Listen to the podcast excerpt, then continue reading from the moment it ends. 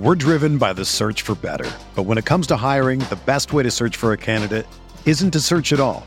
Don't search match with Indeed.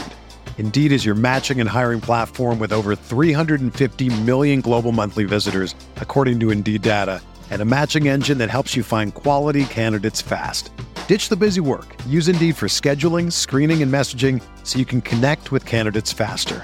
Leveraging over 140 million qualifications and preferences every day, Indeed's matching engine is constantly learning from your preferences, so the more you use Indeed, the better it gets.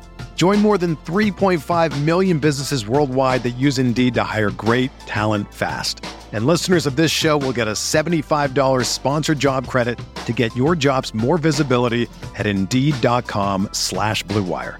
Just go to Indeed.com slash BlueWire right now and support our show by saying that you heard about Indeed on this podcast. That's Indeed.com slash BlueWire. Terms and conditions apply. Need to hire? You need Indeed. This podcast is sponsored by Liquid Death. Are you thirsty? Parched?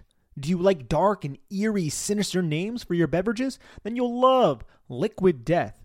Go to liquiddeath.com, use the promo code Big Blue for a refreshing beverage ahead of Halloween season.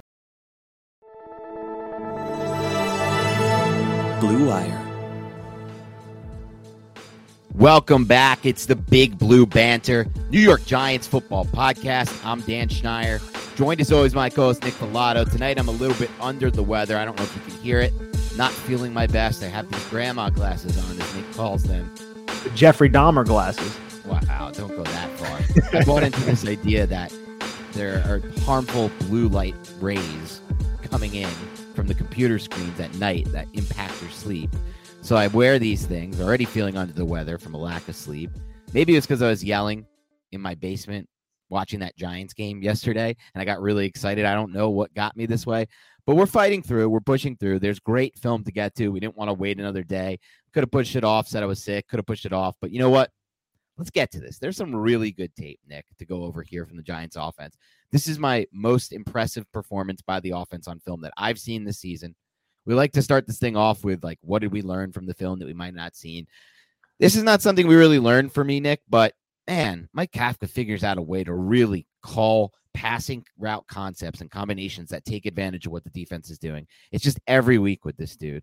And another thing is like they're blocking really well in the run game. That's not everyone it's not to say everyone. I'm going to have my gripes today with Jon feliciano in the run game on a couple plays one specific. I'm going to have my gripes with ben bredeson in the run game.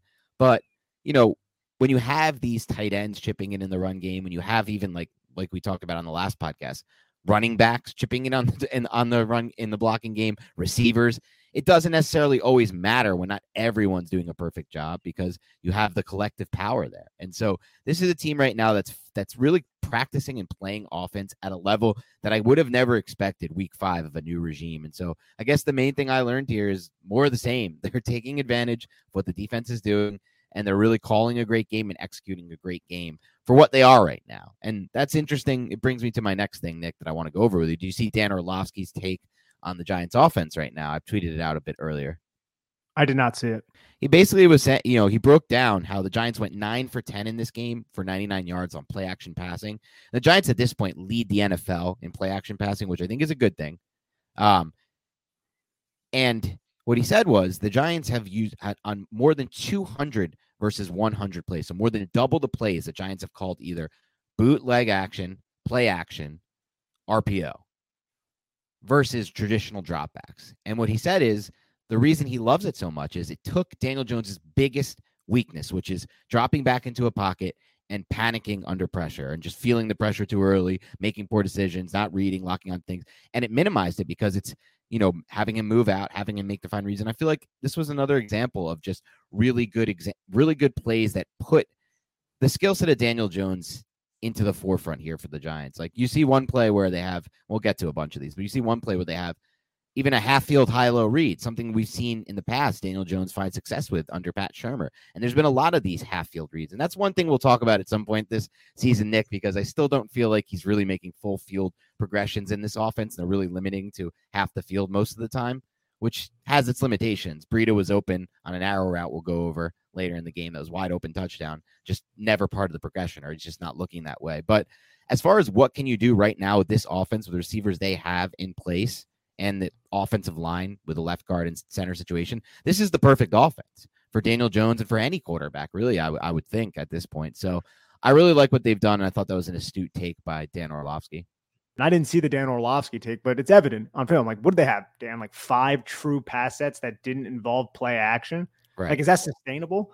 Does that seem sustainable? I mean, I can I can see how that can be perceived as a slight on the offensive line, and to maybe some extent that's true, as we saw in the Week Three game against the Dallas Cowboys. But I think we can also argue that it maximizes the offensive line a little bit because this offensive line does a good job climbing to the second level. So blocking laterally will allow them to at least use their athletic ability and also use a bit of deception to get Daniel Jones to amplify his talents, which is get him on the run, allow him to get comfortable, allow him to use his athletic ability and give him those easy options like we talked about with like the block and the chip and the release from Daniel Bellinger. Just give him the options, man, and allow him to cook, you know, mobily. Like he's he's kind of like a food truck, you know. He's not in the kitchen like like Russell Wilson used to be. He's like a food truck, Daniel Jones. a food truck. That's an interesting reference. I haven't heard you make that one. But yeah, I mean, look, for where they're at right now, I like it. Is this sustainable long term? I don't know. Is this whole idea of having a quarterback who's really just reading half the field sustainable? I don't know. I mean, look, it's working right now. And I think with where they're at, it's the perfect thing. And I just generally like the idea of running a heavy play action offense. But at some point, you obviously want to have the full field available to you as a quarterback and obviously a drop back game because it's not always going to, like right now, they're figuring out ways to get through these third and long situations. Um, but there will be times where they're going to fall behind by 14 points, 17 points, 20 points, whatever it is. And they're going to have to really pick up yards fast in the passing game traditionally. I will say this about Mike Kafka, Dan. He's a tendency exploiter. And I think that's yes, a good way to put it because any tendency that a defense has, if he if that defense shows something on the prior drive, a look that the Giants throw out there, and then the defense is successful, he's going to go back to that, but he's going to do something different. It's going to be something that's going to take advantage of what the defense did before. It always seems like Mike Kafka and this coaching staff in general. You can put Wink Martindale in there, and obviously Brian Daboll.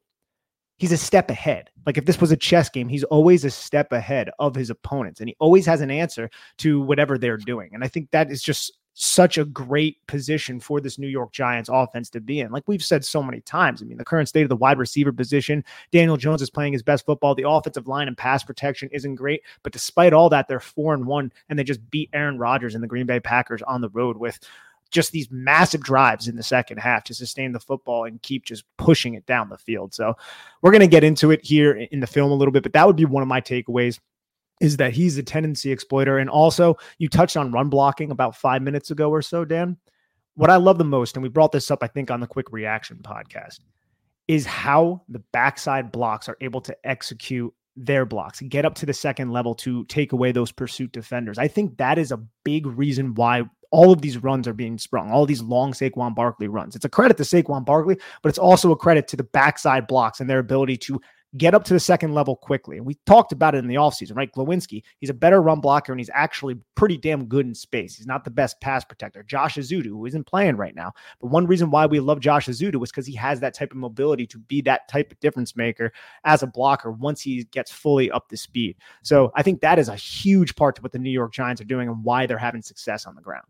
Yeah, I completely agree with you. And it's just amazing to me to see this be the case in week five. And it's been the case really all season long for an offense that over the past however many years, really five, I don't know, this is, goes back probably like eight, nine years, has just generated nothing in the run game. They didn't have that. Like since really since 2008, you could argue 2009 had some remnants of it, but since that's a long time now, that's over a decade of football where they're just struggling to get anything going in the run game. They didn't have players climbing to the second level. They didn't have backside blocks. They didn't have them all working continuity. They weren't springing big plays. Like even in Barkley's breakout season as a rookie in 2018, I didn't feel like from watch, and this is all based on memory, but I don't feel like I remember too many unbelievably blocked plays. There were some really nice blocks downfield by like Sterling Shepard later in the play, but it was mostly Barkley doing crazy things. And like he was even a step, in my opinion, a step more explosive than he is now. That's not a knock on him because I think he's a better player now. He's a more efficient runner and he's getting vertical and he's making better decisions. But I do feel like he's not as explosive as he was as a rookie. And that's again not a knock. He was the most explosive player I've ever seen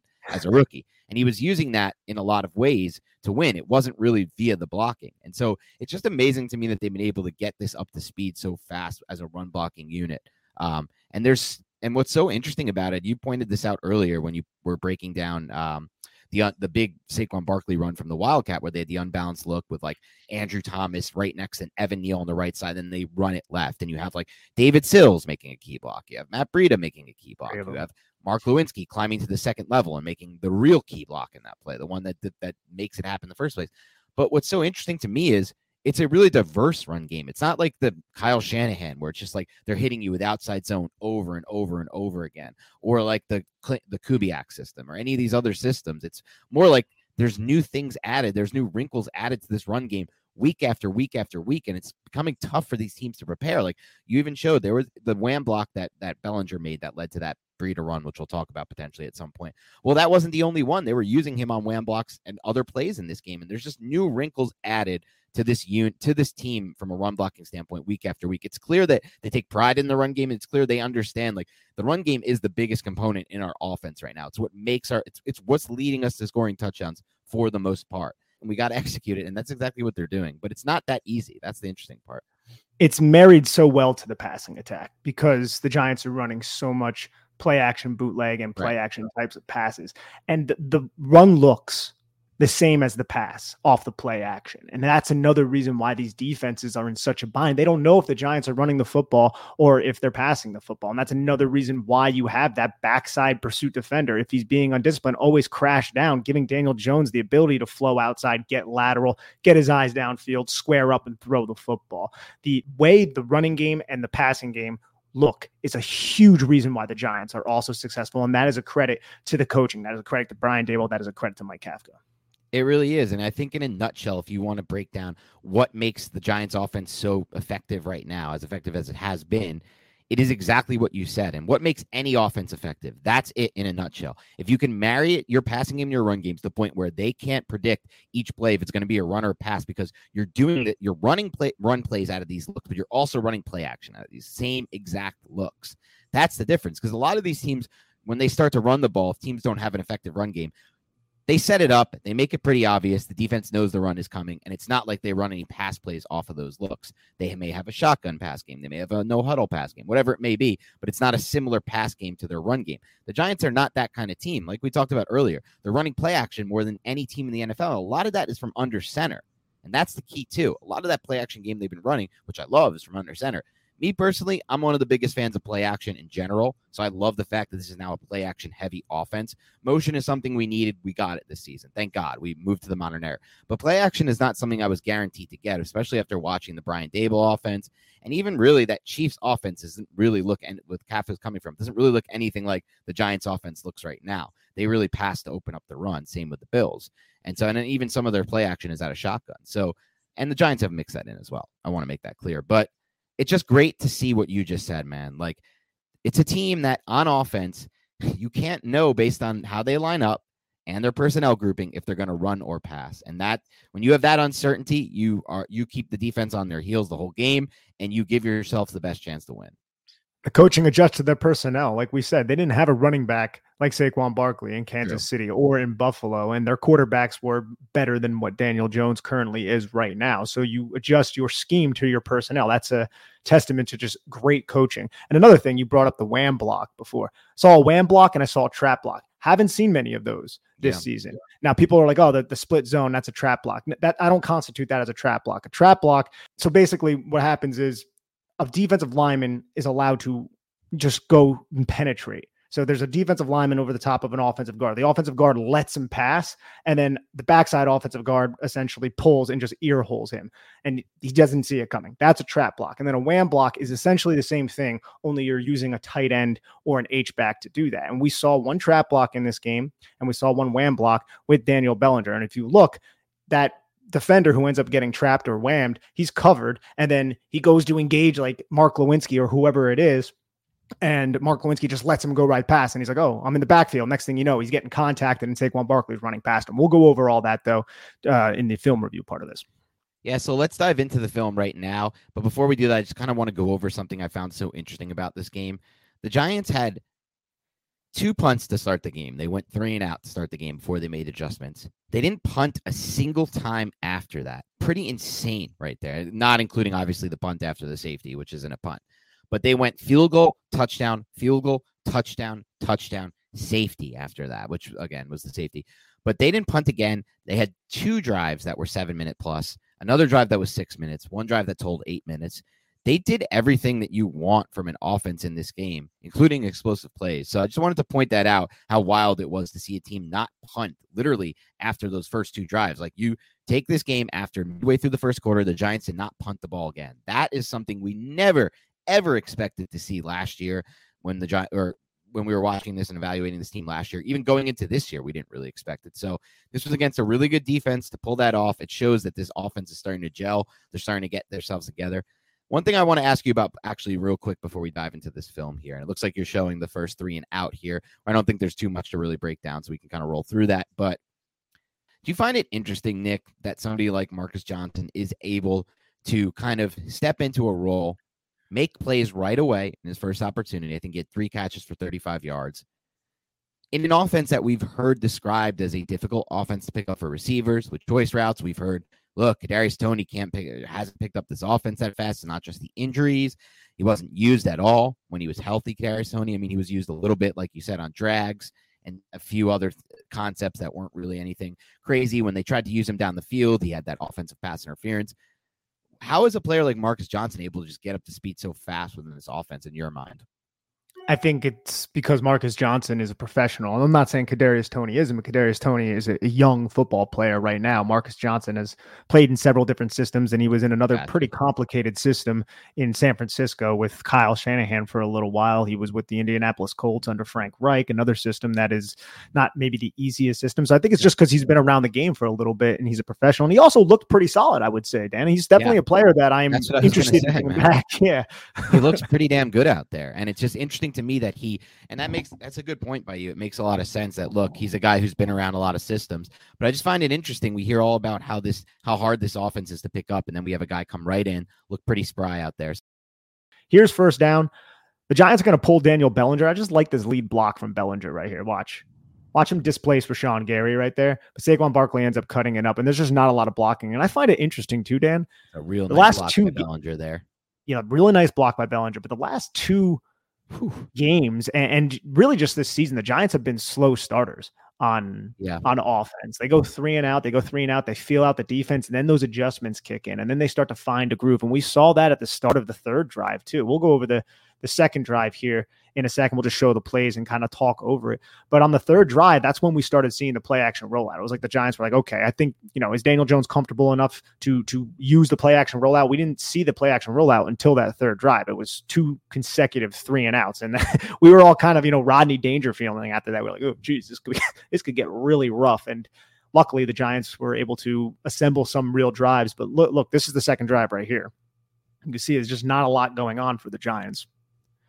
Yeah, they go two straight three and outs. One drive at six yards, the other drive at negative seven yards. They just couldn't get it going. They went empty. They couldn't get. They tried to go empty and hit Barkley on this deep pass, but you have an immediate breakdown here from Feliciano that really screws this play up. I actually Feliciano, like this play concept, though. I love this play concept and not even just the Saquon Barkley part. Like Saquon Barkley against Quay Walker. Like Saquon Barkley is going to be able to win this matchup against a lot of linebackers. That's right. one reason why I like it. But Quay Walker might not be one of them. At least yeah, he's like a four-four linebacker. This is like he and, doesn't really. It's not really a great route by Barkley either. He doesn't sell the inside move at all. He should. There should be like if you just watch his him coming out of this route. There's not much separation at any point here he just fades. But what I love though is the number two and the number three receiver. You just get this little yes. button hook right here from Daniel Bellinger, and then a flat route right down the line of scrimmage from Tanner Hudson, who has leverage on De'Vondre There's Campbell. You may start noticing there are strange tall boys of beer in the bottled water section of your local stores. Well, it's not beer. It's actually mountain spring water from the Alps, and it's called Liquid Death. Why is this new water called Liquid Death? Because it will brutally murder your thirst, and the recyclable tallboy cans are helping to bring death to plastic bottles. I've tried Liquid Death, and I am still here. I'm not plastic, nor am I thirsty anymore, because my former parched state was quenched by the tart acidic taste of one of their flavors, severed lime. The lime became severed because it messed with another liquid death flavor, Mango Chainsaw, which combines real agave nectar with Leatherface to slice the uncomfortable drought festering in your oral cavity. Into berries and fruit, go six feet deep with a heartbeat with their sparkling flavor, Bury It Alive. If you love still or sparkling water, go get Liquid Death at your local Woodman's, 7 Eleven, Roundy's, or Hy-Vee, or find a Liquid Death retailer near you with their store locator tool at liquiddeath.com. Just use the promo code Big Blue. Again, go get Liquid Death at your local Whole Foods Market, Target, and Stop and Shop stores, or find a Liquid Death retailer near you with their store locator tool at liquiddeath.com. And then use the promo code Big Blue. That's liquiddeath.com slash Big Blue. What's going on, Big Blue Banter listeners? Do you like to place bets and find ways to optimize your betting experience? Well, then oddstrader.com is the place for you. OddsTrader is a place to compare odds from all the major sports books. You can also compare the different sign-up codes and promotions from sports books to get the best deal. OddsTrader offers handicapping, play-by-play updates, player statistics, key game statistics, live scoring and tracking, projected game day weather, and Bet Tracker allows you to keep records of all your games and betting activity. So if you like to place bets and you want to get the most out of that experience, go to oddstrader.com and use the promo code BlueWire. That's oddstrader.com slash BlueWire. OddsTrader, the number one site for all your game day bets.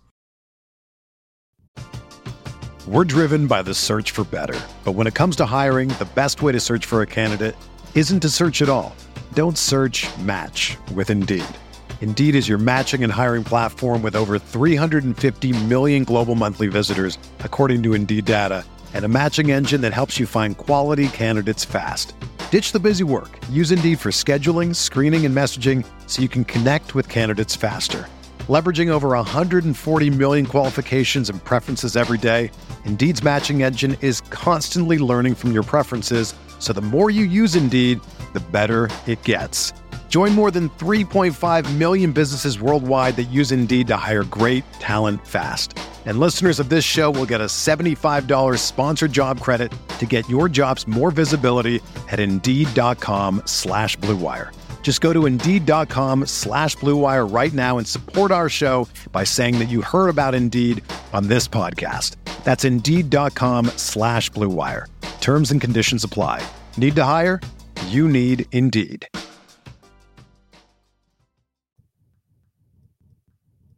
And Dan, we'll see how Kenny Clark is just an absolute beast here on Jon Feliciano.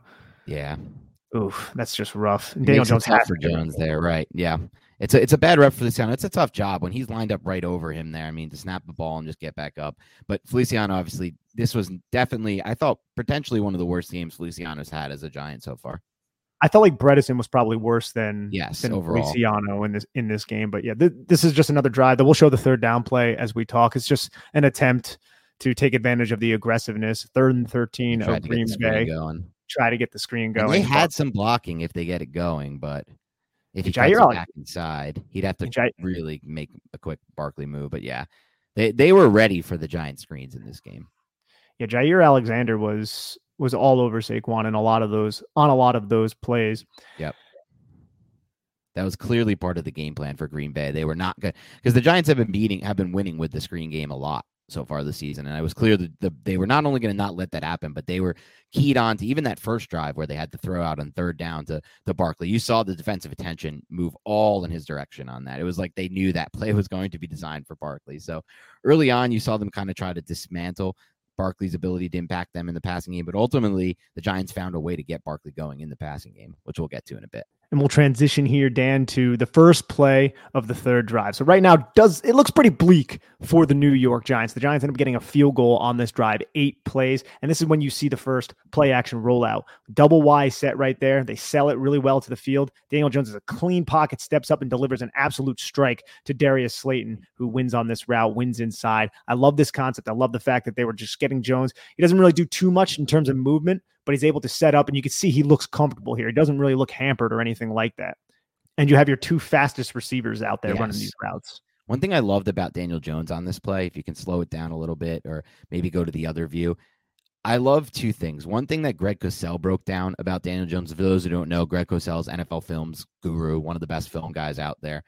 He always talked about how on these play action passes from under center, Jones did a great job as a rookie, a better job than he sees from most rookies in snapping his head around. And you could see in this example, Jones does such an excellent job here off the play action, setting his feet, snapping his head around. And he's so quick to snap his head around that it gives him the opportunity to really get into that throw early. And he needs to, because again, there's pressure coming here from his right side from 94. And so ultimately, if he takes time to get into this, it's going to be a disaster. He's probably going to get hit and he's not going to be able to make this throw. Also, like how coming off the play action, he originally here sort of flashes his eyes towards the right side where there's a different route combination for snapping back and then throwing to the left. So, just an excellent play here from Daniel Jones, I thought. Yeah, we talk about going through progressions, right? You can see it right there. He's looking yep. at Marcus Johnson. He's like, okay, both of those players right there, that safety and that cornerback are getting cleared out. Quay Walker is not at sufficient depth. Darius Slayton's yep. going to be open if he wins inside, and he does, and he beats Eric Stokes. Absolutely love that play. And that's something that we'll see a lot of examples of that this game. But that's something that's been true throughout his career. He's done a really good job snapping his head around off play action. And, you know, it helps the Giants out a lot. Here we have a run from Saquon Barkley that I had no idea how this got five yards. This is all Barkley here. Yeah, it's, it's a halfback five yard gain it's a halfback counter run. You pull the backside guard. You pull Daniel Bellinger, something that the Giants ran a lot back in 2020 with Wayne Gallman. And you can see Rashan Gary does a really good job using a squeeze technique right there to keep that rushing lane narrow because you want this rushing lane to be wide right here so Daniel Bellinger can lead block, take Quay Walker. And then you have Saquon Barkley against an alley defender coming down and Adrian Amos or one of the defenders over here. But that doesn't happen. The Packers play this really well and it's just all just absolutely congested. And you can just see how Saquon Barkley makes something out of nothing there.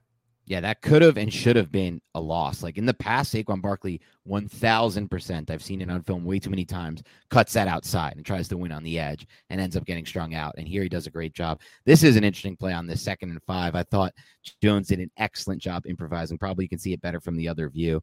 But to get this ball out to Bellinger was excellent. He takes a massive shot after the yeah, throw. We want to we want to look at the hit for the audio audience. This is just a play action double Y set Watch Daniel Jones take this hit from two Packers defenders. He goes into the play action and it's two deep horizontal crossing routes, and he gets absolutely nailed, but finds Daniel Bellinger for a nice gain of, I believe it's what is it, 11 yards here or something and yes, and it was a really good decision by Jones because he comes off the play action, snaps his head around, and both those deep crossers, there's nowhere to go with the football. And at that point, the pressure is already bearing down on him. So I want to give a lot of credit to Daniel Jones on this one for turning this into an 11 yard gain. This could have very, very easily just been a sack or even worse.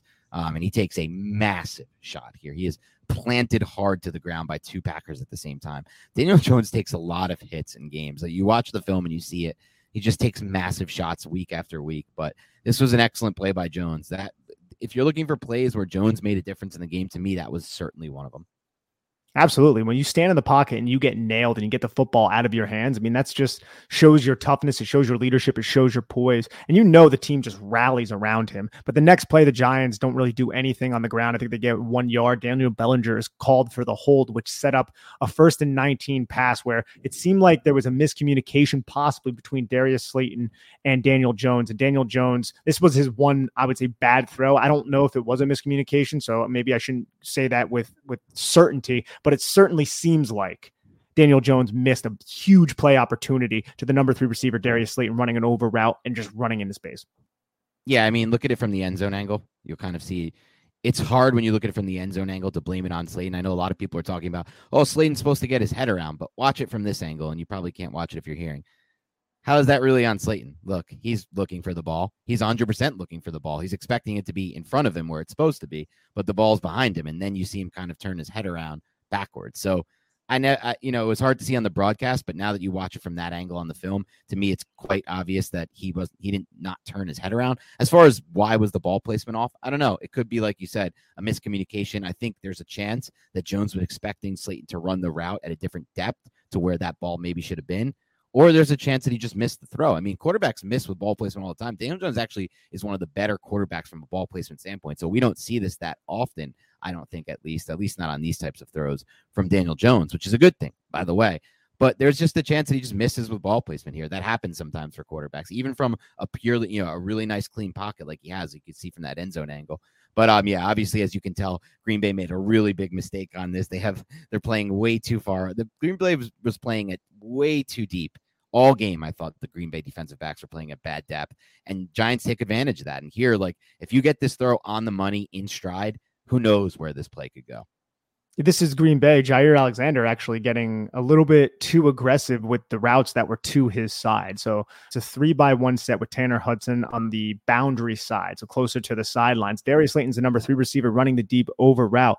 And what the Giants do, and I love this, they have Tanner Hudson just run a quick little curl route about three yards, right? And then you have Saquon Barkley flare out to his side. And Tanner Hudson kind of looks like he's going to block on this play. He could at least appear that way. And that's going to draw the attention of De'Vondre Campbell because Saquon Barkley's going in this direction. Quay Walker and Jaire Alexander kind of clamps down. And what does that do? That opens up the area of the field right where the 30 yard line is for those watching on the YouTube, where Jaire Alexander was going to be if he was going to gain depth. So Jaire Alexander is paying attention to all the routes in front of him. That's one reason why Darius Slayton is streaking against the safety who is outside. So Darius Slayton has all the space from the numbers to the sideline here, from the hash to the sideline, even just beasted him on leverage right here. This is an excellent development for the Giants. It's just the connection wasn't there from Jones to Slayton. And look at the Green Bay defensive back after the play, trailing on 25. He jumps up in the air. He knows he screwed up. I mean, he knows something went wrong there for that to be that for there to be that much green space ahead of him. But you know, it's just a miss. They'll look back at that and, and they'll and they'll go over it. But they find a way after that to pick up uh looks like 12 yards to Marcus Johnson off nice leverage. This is a good example of what Marcus Johnson can do. I thought he did an excellent job after the catch on this play and showed some good post catch explosiveness. This is kind of what Dan was talking about before. The Packers, I mean, it's a second and 19 situation. So they're playing off. There's no reason to be up on the line of scrimmage. But the Giants and Mike Kafka are just taking what the defense gives you, right? This is yep. especially at this area of the field. You're at your own, or you're at the Packers 45 yard line. So you're on the fringe of being in field goal range. So you just want to get yourself into field goal range. And the Giants do that by just running like a five yard curl to Marcus Johnson, who then outruns Jaire Alexander outside to pick up like an extra six or seven yards here. So that's a great individual effort from Marcus Johnson and to put the Giants into a third and seven situation and realistic field goal range. And I kind of like this play call on third and seven. It didn't work out here. The throw maybe could have been that throw was fine. I think he just dropped it. He was looking ahead at the green grass ahead of him. Barkley wanted to kind of set it up. And it's not like the, this was a totally fool play for the Packers. He would have had to make a really good individual effort. But it is another example of the Giants looking for ways to get Saquon Barkley involved in the passing game early and often. We've now seen it on all three of the first drives. Clearly, it was part of the game plan. I feel like they've been expanding his receiving package, and this was a great example of that in this game, all game, not just this play. And that's a really good thing because that's something we've been talking about for years that we want to see an expanded receiving role for Saquon Barkley. And obviously, on this play, it just didn't work out yeah, again, like the play, just like you said, you have three receivers to the field side, and then Saquon Barkley motions from the boundary side, just off the ass of Marcus Johnson. And then right as he's finishing motioning, Daniel Jones just throws the football to him, and you're trying to get blockers out in space, create a cutback lane for Saquon Barkley to kind of go around. For those watching on YouTube, go around Andrew Thomas right there, but Saquon Barkley just drops the football. Giants settle for a field goal. Yep. And so now it's 10 3 at that point because the Packers actually went up 10 nothing prior to that play. And then the Packers actually go up 17 3. This was kind of the turning point for the Giants in this game. They were going to have a chance to win this game. When they got the ball back after 17 3, they pretty much needed to put points on the board. It really had to be a touchdown, I thought, just where the momentum was going. And that's exactly what they did. They put together an 11 play, 86 yard touchdown drive and just just amazing to see them respond like that after that. And ultimately, it played a key factor in them winning this game. Um, we'll talk about other drives too, but starting off with this was uh, starting off with this was a uh, play action concept here, deep deep concept. The try- Giants were trying to run just a two man route, really, um, with Barkley kind of also in there. Nothing open. I thought Jones made a really good decision here to keep it. Love when Jones does this. I mean, look, Darius Slayton basically running right up the field with Tanner Hudson running them like the deep over route. And I felt like the Packers transitioned Jaire Alexander to number 26, Darnell Savage, really well to handle really well. Tanner Hudson. And then Eric Stokes just carries Darius Slayton deep. And at that point, this is where Daniel Jones is being instructed to take the yards that are there. And this is one of the first times in the game where we saw Daniel Jones hobble Daniel Jones end up actually almost hurting one of the Giants team doctors by getting knocked out of bounds there. But hobble Daniel Jones gets on the move and he's able to at least pick up a couple yards with his feet. And at this point, I was like, okay, oh, look at that hit. Yeah, yeah. Poor, poor team doctor. Poor guy. But it, it, was good to see Daniel Jones at least use his legs and sh- just show that he was comfortable enough doing that. And by the way, I will say this even about that play. It's also good to see him not try to force the ball there because nothing is remotely open. And I have seen quarterbacks from that in, in that situation just throw it up there, hoping for the best. I mean, we even kind of saw that with Tyrod Taylor two weeks ago when he came in for Daniel Jones. And those are the types of plays that could lead to interceptions. And this drive doesn't happen. So it was not only just a good decision to run, it was a good decision not to force the throw, which I guess is the same thing. But either way, I want to give him some credit for that. I feel like Jones has done that most of the season. I mean, we talk about like the Frankie Luvu pass. Job. Yep. Obviously, the interception against Tennessee, but other than those plays, he's been really and the Luvu pass. I don't even think is really an example of him not doing. I think the Luvu pass is just something he's been he's had an issue with his whole career, not reading the that that that defender who's in that area of coverage. Um, so I mean, that's just something that he just didn't see. So it's a little different.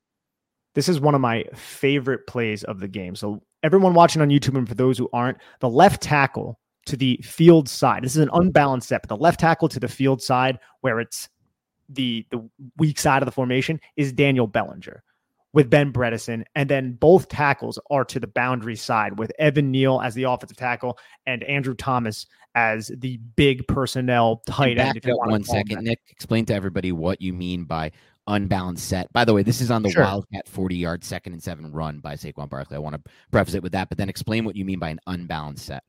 Unbalanced set just means you align multiple tight ends, if you want to call them that, quote unquote, to one side. So you have like three, four blockers. Unbalanced, you really would be like four blockers on one side and then two on the other. But a real, like true unbalanced set is what the Giants are doing right here, where you take both of your offensive tackles and you align them in big personnel to one side of the field while having someone else be the traditional offensive tackle to the other side. And that someone else is Daniel Bellinger. And the Giants run to this side, Dan. This is a Wild so great. this is a wildcat. They run to the side that doesn't have Andrew Thomas and Evan Neal. It's a wildcat weak side pin pull concept right here. And if you look at the Packers front, and you've watched a good amount of film here, Dan, you have a nose tackle over Jon Feliciano, and then the next closest guy to the weak side where Daniel Bellinger is is an edge rusher who is off of Daniel Bellinger, but right in the position where, where David Sills can block down on him. Yep. Because the Packers are accounting for all those extra gaps on the unbalanced side. So the Giants exploit this consistently. We saw it last week against the Chicago Bears, right? On the weak side run by Saquon Barkley. And we see it right here. Only this time it's a wildcat. And you're going to see Jon Feliciano pull, locate. You're going to see Daniel Bellinger pull. You're going to see David Sills and Ben Bredeson block down, 68 blocks down. David Sills blocks down. David Sills throws three blocks. Matt Breida is the lead blocker, and he transitions so well from when David Sills blocks Darnell Savage on his second block. Lead so block well, yeah. so well, Dan, so well. So this Look is at just Bellinger out there. He's doing a great job. Look at him out he there. does a great job Locate kicking out Jaire out that guy. That guy can make the play a lot of the time. That defensive back. and he's just flowing outside. He's a secondary contained defender right here. Like this is an excellent play. And Dave, the David Sills blocks, like I love this right here. Like David Sills, watch him make contact on De'Vondre Campbell, hands right on the chest. He sees Darnell Savage scraping over the top, so he gets in the way of him. Yep. Darnell Savage, and then he transitions back and just kind of hits hits De'Vondre Campbell right there as Yes, Matt Breida in his way. him. That is an elite play from David Sills. This is elite blocking, team blocking. You're getting it from So a tight good. end. Looking at 13 there. We didn't even mention 64, Glowinski, who does a great job on this as well. I was I was just about to, but to the front side of the play, you're getting elite blocking from your wide receiver, a, a key lead block from your backup running back who is not a fullback in Matt Breida, and then you're having your center pull and take out Rashan Gary with Daniel Bellinger locating Jaire Alexander. Like this is just an amazing play. This is something that you script up and you you put it in the football museum with Mark Glowinski also picking up Quay Walker right there. I absolutely love The Giants play. have running backs blocking and executing blocks on key run plays. It's unbelievable. Like Matt Breida is a running back. It's just crazy to see. Absolutely. And also, man, like you can see right here, the defense changes right before the snap, which is going to mess with the assignments of the blockers, and they're still able to adjust. Like Jon Feliciano was pulling, but Jon Feliciano does a great job realizing that 52 is right there and Yep. nobody's blocking him because no one was blocking down on him because Daniel Bellinger kicked out into space. So Jon Feliciano adjusts and he takes him, which allows Matt Breida to be that lead play, blocker. honestly. Yeah. It saves the play. And then Matt Breida adjusts and he's like, okay, I'm going to be the lead blocker here. I'm going to take out 26. It's just such a well well orchestrated play where the players executed their assignments on the go, on the move. I, I absolutely loved it. Such an incredible play. And then they come right back out of it and they hit a big play. And one thing I love about teams that do this after big runs or after big passing plays don't just run the ball up the middle. Don't just panic because the play clock's running down. They run play action here. And look at this pocket that Daniel Jones has to throw from. This is a pristine pocket. Yes, I understand. They have a lot of guys blocking. That's part of what they've been doing. They have, you know, running backs in there to potentially help if they need. They have an extra blocker to chip. But even so, you can see here Jones has so much functional space to work with. He does this thing he did a couple weeks ago where he kind of creates extra space to, to hitch into the throw. That I don't love. I don't. I don't uh, necessarily understand why he does. I think he's just looking for a cleaner throwing window. I don't necessarily think he needs. So I think he can just plant and throw from that original spot. But either way, the ball comes out plenty. The timing is fine, even with that, and the ball comes out really nice. I mean, this is a pretty good ball to that hash.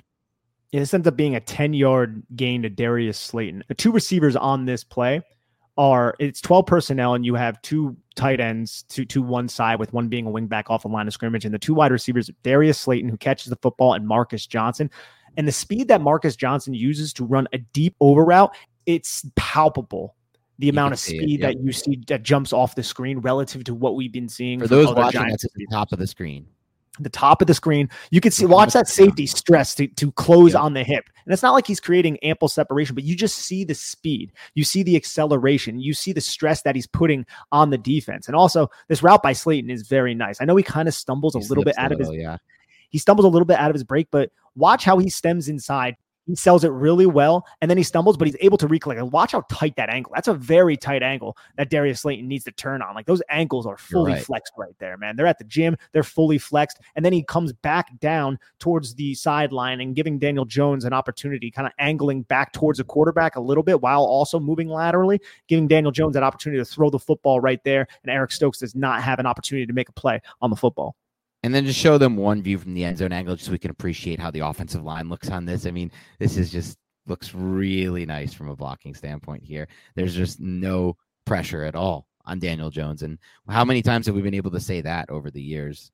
I get Not it. Many. They have a lot of guys in and there's only three there's only four guys rushing, but man, not many, man. No one. There's no one coming even close to getting penetration on Jones and good eyes by Jones to to look at the two receivers essentially that are out in this route, and also know that Darius Slayton is going to be open here. Ninety one doesn't gain any depth. Really good eyes. Good point by you. You can see it from this angle. He's holding, looking at Marcus Johnson there, and he gets it out there, and that that you know that that keeps that dropping linebacker from getting it the right depth and cutting off that route. And this drop, and that's Preston Smith right there. But another reason why he's staying a little bit tight to the line of scrimmage is Daniel Bellinger's an eligible receiver. Oh, that Tanner, too, yeah. And Tanner Hudson's an eligible receiver. You have to respect that because the Giants use so many chip and release type of plays. So that's yep. just another little thing that the defense has to respect. Yep. Really love to see that coming out. And look, they're expecting run and they and they don't do that. All right, let's see uh, this next play out of first and 10. I want to see from the other angle. I was curious to get your take on this. Obviously, there's a lot of pressure, but let's let's take a look from the other angle here. So Jones gets sacked on this play. I love this play call too. That's by the way, gonna, I was going to ask you about. I thought there was an opportunity to rip the ball. It would have to be with anticipation, but I thought there's an opportunity to rip the ball to Marcus Johnson potentially. What are your thoughts on that? That's that's not the play the, the play right here that that and Marcus Johnson is open and I and I thought the same thing, but the play right here is to Richie James. That's the play design right here.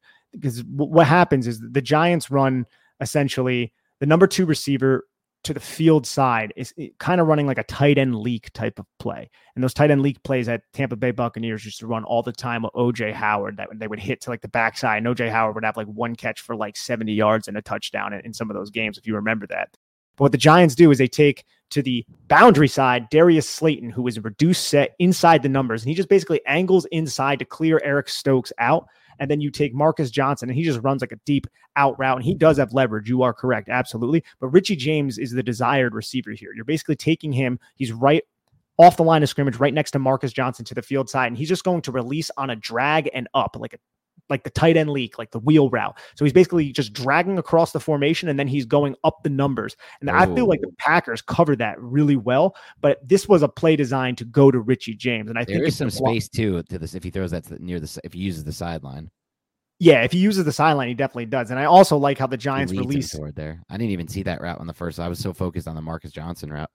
Yeah, this is this is where the play design was supposed to go, in my opinion. And I also love how Saquon Barkley just kind of helps with blocking off of a play action, and then he just releases into the flat to occupy the underneath defender. And kudos to the Packers and whoever that defender is for covering this on Richie James. But this could have easily went for six, and I think we're going to file this away, and we'll see this again soon enough because that's this is a cool. A really that's great- a cool little route. That's a cool little route design, but for James there. Absolutely, yeah. And this is something that you can see Wan'Dale Robinson running, a Kadarius Toney running. So. I, I really, I really like this, and you can also see how Richie James he tempos his release right here. Yes. He's not firing off the line. Look, he's acting like he's blocking, and then he accelerates. Then Yep, he he's accelerates. selling the drag. He's selling it. He's selling a drag, but he's also he's not exploding. Right? You see how he's kind of like Yep. He kind of like tempers his release a little bit to get all these linebackers to look in other directions right here, and then he goes Yes. because the play action they do. I mean, look at those linebackers as you see as he tempers that release. Look at where they get. They they're not with him after he explodes out. So yeah, they, if they were going to make that throw, a Jones would have had to hit his back foot and plant there because there's enough pressure that kind of derails this play, and he would have had to certainly lead him into space toward the sideline. But then we take a little quick hitter out here. Giants tried to hit a couple of these quick hitters. Um, this looks like an alert play. It, it just It is. they they haven't been able to really get as much yard. None of these they've really been able to spring. It feels like, but that could change when they throw those when they start throwing those out to like Wan'Dale Robinson and Toney. Absolutely. And these are also plays where you just take what the defense is giving you. This Yeah. is the quick bubble. It's basically like a quick bubble. It's not a screen to to Richie James, but if you look at the the pre-snap leverage of the Green Bay Packers, the guy over Richie James, closest to Richie James is what? 10 yards away from him. Like they're playing so soft on the New York Giants right here. So Daniel Jones off the RPO just calls alert and you can see there's run blocking up front and throws the bubble to Richie James and they pick up a few yards here. You just take what the defense is giving you at this point. Yeah, I think they actually only picked up one yard. They only spotted them for picking up one yard because they went from second and 14 to third and 13. And that's when they have this big time conversion that keeps this drive alive to Richie James. And, you know, we, we can credit the Giants and, and we certainly should. It's an amazing pocket, even though it is what seven man protection or six man protection against four. Um, and it's a great throw by Jones. It's on the money. It's got great ball placement, got great velocity. The timing's great. It's an okay route by Richie James. But I got to be honest, I think this is just bad defense by the Packers. When I watch this play over and over, I'm just like, how the hell are you dropping that many guys in coverage and there's only three man route combination and you're leaving that area of the field vacated for, you know, an easy, pretty much an easy pitch and catch it ends up being for Daniel Jones and Richie James. Yeah, I would say the Packers definitely could have played better defense here, but I also think there are little subtleties in this play that Daniel Jones and the Giants exploited. Because it looks like the Packers are in some sort of quarters type of coverage. You have four guys dropping deep, as you could Yep. see, and you also have the the safeties reading the release of the number two receiver. So he's reading the release of Richie James, and he's going to take him. I think the presence of Daniel Bellinger is kind of low key big here. You see how he chips and then he releases, and De'Vondre Yeah. Campbell kind of flows laterally with him right there, which opens up a throwing window. And if we switch to the point. If we switch to the end zone angle now, I think one of the key parts of this play is Daniel Jones holding that boundary side safety with his eyes. Right when Daniel Jones catches the snap, he looks at the boundary side safety and 31, that's Adrian Amos. He kind of sinks a little bit. And then Daniel Jones just kind of subtly glances to the other side and then just delivers the And football. I rips it like right away. I Yeah. feel like this little look right there, and you can see how he kind of looks back a little bit. Like I feel like he's using his periffs right there to see what the safety is doing, and then he looks back. You can, it's very hard to see, but you can see Daniel Jones. You can see the stripe on his helmet go back towards Adrian Amos. Yep. I think that held Adrian Amos in place and allowed Richie James to go into this window right 100%. here. That So I one think that- hundred percent held the safety right there. That was a great play by Jones. Yeah, it was a really good play by Jones, right? And then Richie James points like that. Don't get the penalty, man. Just don't get the penalty. yeah, yeah, we don't need any stupid. Giants haven't had any. We haven't had any stupid penalties. So we did have the Kayvon Thibodeaux one. I forgot about that. It was their only one. Those kill me. Yeah, yeah, but that was just like he, he he shouldn't have led with his face mask on the play, obviously, Mhm. but that's like in the in the throw of things. The, Yeah. I hate the penalties, like the Aaron Robinson penalty against New England in preseason, where he's Oh. standing over the like like stuff Yeah, like that. don't need. Yeah, yeah. We haven't had any of those. So just ultimately a great conversion. Looking back on it, I really feel like that was an excellent play by Jones to hold the safety and rip that ball in there. So great conversion. This is the. Are we on to the second and nine here? Uh, oh, this one was it. Or, Yeah, this is the second and nine this screen to Daniel could have gone for Bellinger, a huge gainer. Look at it from the sideline view. Wh- which says a lot too, Dan. And I and I tweeted this. play call.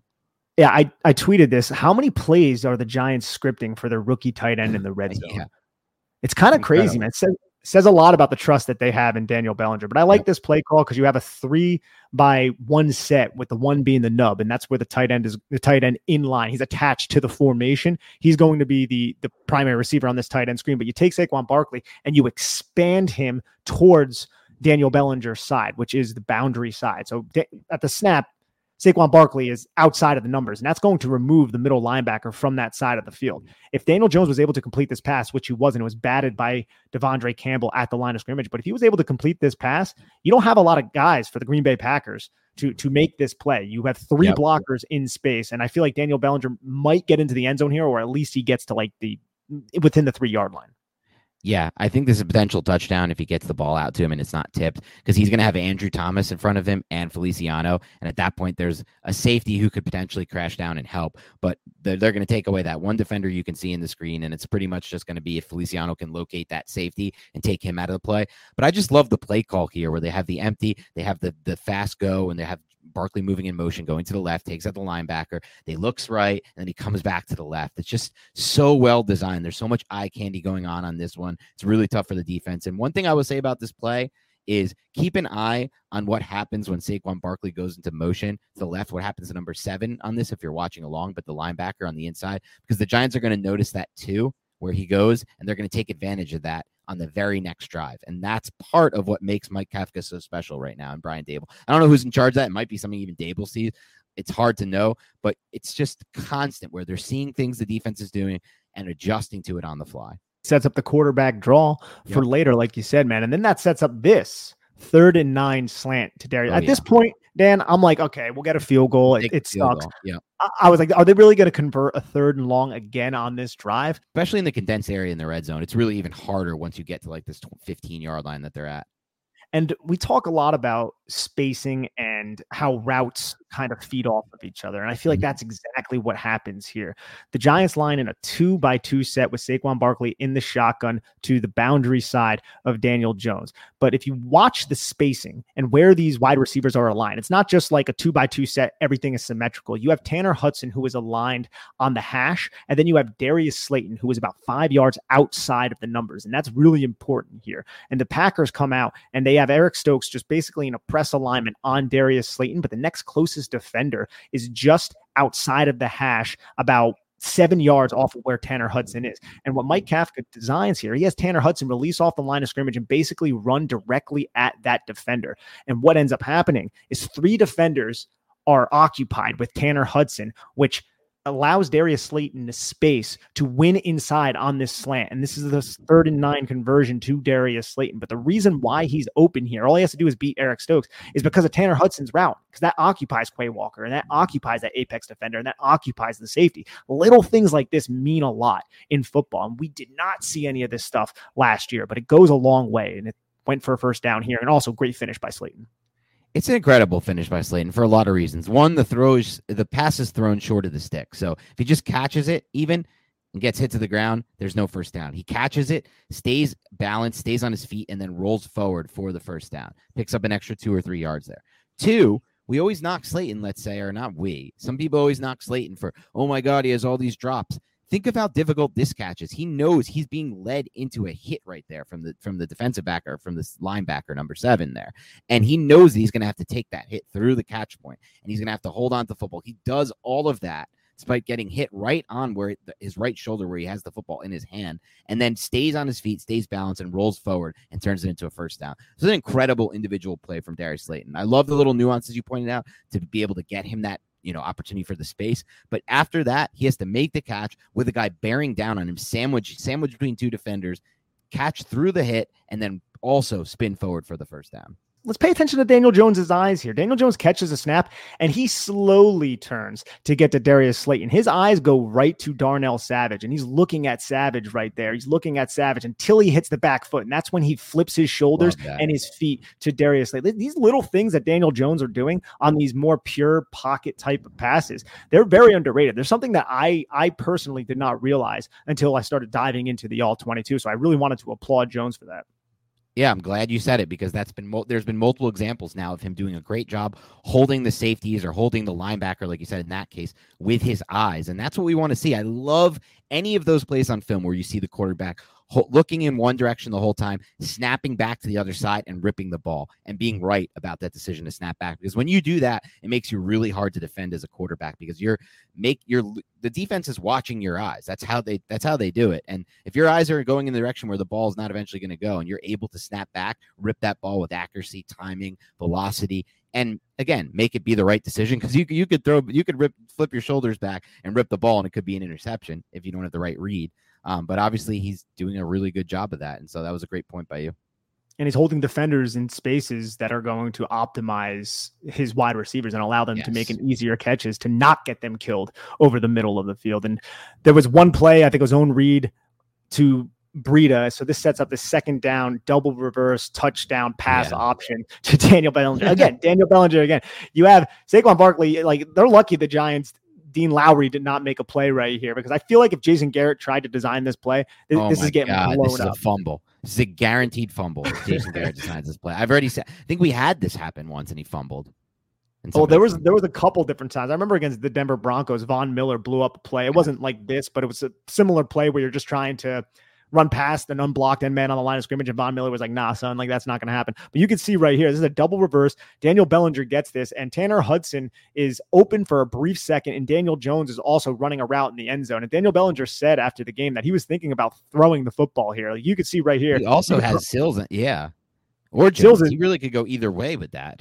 I'm telling you, man, like we give Sills a lot of crap, and you know, rightfully so. He, he's not he's he's not the type of wide receiver that you traditionally think of in terms of the fact that he can create all this separation and make these highlight type of plays. But man, is he he's similar to Daniel Jones in the fact that he's just incredibly tough, man. He's yeah. just an incredibly tough player. Like right here, he doesn't try to like run and, and present himself as a receiver to get a touchdown and get all the glory. He goes and he takes on a 255 pound linebacker and, and, and throws a lead block for Daniel Bellinger and then watch him celebrate. That says something right there, man. Like this, this guy throws a lot of these tough little gritty type of plays like that. Yeah, and I don't know why I said um, Sills earlier. I meant Tanner Hudson was the other option for the pass here. I mean, he has an option here, Bellinger on this comeback here to throw to, to Hudson right there, try to go the wide throw to Jones, which is going to be a more difficult throw for a tight end to get, or to do what he did, which I think was better. Show his lateral agility because this is good, really good lateral change of direction here from from uh, Daniel Bellinger, and that's something you know he had that huge RAS score, which some people question. But look, look at him stop, cut back inside, and get there. He does a really good job here, in my opinion, as a bigger guy, just changing direction and stopping his momentum, which is obviously on a full reverse going to the right. He already has to evade that first tackle. Flashes that ability to, again, just ground himself, get forward laterally, and then get the touch. And ultimately, I think that was the right decision. But I do love the fact that there are options for him there. He can throw the football if there's nowhere to run with it, which is just an amazing thing to bake into a play call. I also love the fact that earlier in this game, they scored a trick touchdown to Marcedes Lewis, the Green Bay Packers yes. did. So now the Giants are like, oh, really? Okay, you guys want to run a little trick play? Well, we got a little trick play up our sleeves, and ours is a rookie. Ours isn't 37 freaking years old like Marcedes Lewis or whatever the hell he is. So I, I appreciated a little little pettiness there, even though I know that wasn't the reason why they called this. This was just another well designed play by Mike Kafka and Brian Daboll. Yep. So now 17 10 Packers at this point after the Giants strike back with a touchdown. They get the ball back and they go on an 11 play, 56 yard drive that ends that gets stopped up and ends in a field goal. At that point, it was actually 20 to 10 Packers. So it was really important for them to get some points on the board. This was at the start of the third quarter. There's still a chance for the Giants to be kind of knocked out of this game if they didn't score points. And so they get on here with an 11 play, 56 yard drive with a field goal. It starts off here with a sack that was actually negated by a defensive holding and it went right back to first and 10. And this is actually the trap block that I was talking about. This ends up just being a five yard rush by Saquon Barkley, but we could see the trap element right here. If we watch 68 avoid the contact right there from yep. number 90. Number 90 goes for the contact. 68 goes, nah, I'm climbing up to number seven. And then you just have Mark Glowinski pull around and then just make contact with him. It's not the most powerful trap block. Sometimes you'll see like trap blocks. You're like, oh my oh, God. Slant, yeah. yeah, just absolutely ear holes. 90 seems like he anticipates it here. He gets his eyes on 64 and then anticipates it. But yes, he does. But, but Glowinski does enough to to at least allow Saquon Barkley to get a positive run here. You could see how 90 does a really good job at least getting himself back into position to make the play here on Saquon Barkley. But yes, this is the trap play that I was referring to before. I feel like the wham block that we're going to go over a little later was a little bit more effective though. And you could see how close the Giants are to springing something on a play like this as you look through it like if that if that trap block is a little more powerful and he's not expecting it, and if Neal does a little bit of a better job, in my opinion, on his block and his assignment, there is a nice lane for for Saquon Barkley to cut back and just rip. Exactly. And this is why you run a trap type of block. Because watch Ben Bredeson and watch Andrew Thomas. They both just basically run around number 90 like, like it's a yep. fork in the road type of situation. 68, look right there. As Saquon Barkley's hitting the hole, you have Andrew Thomas eliminating Quay Walker, and then 68 is positioning himself between De'Vondre Campbell and the rushing path of Saquon Barkley. Evan Neal's getting pushed back by Dean Lowry a little bit. You don't love to see that, but you can see why the Giants would run a play like this. This yeah. is also a play that the Eagles run a lot. They yep. ran so much trap against the Giants last season, and a lot of it was successful. That's why they ran for like 200 and something yards. But yeah, I think I think again we'll see a little bit more of this, and hopefully it will spring a huge run. I think they're set up to be a very successful run. Yeah, that one looks real close to me. Here they go, like you said, they run they run the wham here. Um, now this I, isn't a this isn't a wham block. Okay. This is just a this is just a split zone. This is just a simple split zone. Split zone with with Bellinger coming back across. It's like the sniffer. Yeah, yeah. The, you just go. That's the play that Kayvon Thibodeaux got hurt by Thad Moss in the preseason. Yeah, yep, yep. Now I'm thinking on this play. Obviously, Bellinger doesn't execute this maybe as well as you're you're hoping he get, he would because you're, you're hoping even though you know it sounds bad because you don't want these guys to get hurt, but you're hoping he kind of chips him out of the play and takes him out. But I was kind of curious why, and maybe that's the part of the reason why. But I feel like Saquon Barkley, if he plants and hits that cutback lane, he could really potentially take this one. Yeah, that seems like it was probably the the best option right there. It looks like he sees Andrew Thomas and Ben Bredeson. Andrew Thomas has great leverage right, on Dean Lowry nice, here. Yep and Ben Bredeson is, is climbing up to Quay Walker, and then you have David Sills against one of these two. So I think that's what was going through Saquon Barkley's mind. But Jon Feliciano kind of loses to the outside there yeah. a little bit, and then Andrew Thomas gets stacked up a little bit here. Dean Lowry, I feel like, does a really good job keeping Andrew Thomas off of them and then just anchoring down and making this tackle, which is a very, very good play by 94 from the Green Bay Packers. And then Saquon Barkley just never quits. He ends up picking up a few extra yards here. I think it only ended up going for like a two yard gain, but it could have been even worse than that. But it set up this third and three play. And this is Dan, this so there's two plays on this drive that when I was watching and I saw the formation, I was like, I know what play they're going to run. And this is the first time it's happened this season. So it took me to to week five. I was like, this awesome. is going to be the this is going to be the mesh wheel. And I texted you, and I was like, and then a little bit later in the drive, they run a quarterback draw, and that one was really obvious because it was the fast three or whatever it yeah. was. And I was like, oh man, they're running quarterback draw here, and the Packers are not going to anticipate it. And exactly, we were right. But if we watch this right here, look, Darius Slayton, when he motions back towards this bunch right here, towards this stack to create a bunch, the Giants run mesh. They've done this. This is one of the main passing plays that they run. They love to run it against man coverage. This is more of a zone look. They have the mesh with Darius Slayton being the mush, Marcus Johnson being the mosh, and then the OTB from Richie James with a seven route or an out route or a streak. They, they run it a little bit different with, with the uh, tight end there, and then Saquon Barkley running the wheel. And this is a great play by Darius Slayton, man. Jaire Alexander anticipates this. This is a really good play by Jaire Alexander to almost break this up. But Darius Slayton, man, you want to talk about just a tough play. That throw is behind him and he makes the catch and he runs through the contact and he picks up extra yards to convert on a third and three. That's one of those low key plays in the game that, that could have been one of the main reasons why the Giants end up winning here. And Slayton does a really good job after the catch here to kind of break free from that like arm tack, whatever you want to call it, when he's grabbing on the jersey and create, you know, an extra five, six, seven yards after contact. Ben Bredeson, this is ugly with Ben Bredeson, man. Oh yeah, real ugly. It was not a good game for Ben Bredeson at all. Look at how quickly Bredeson gets beat on this one. Woof. That's you're watching along on YouTube.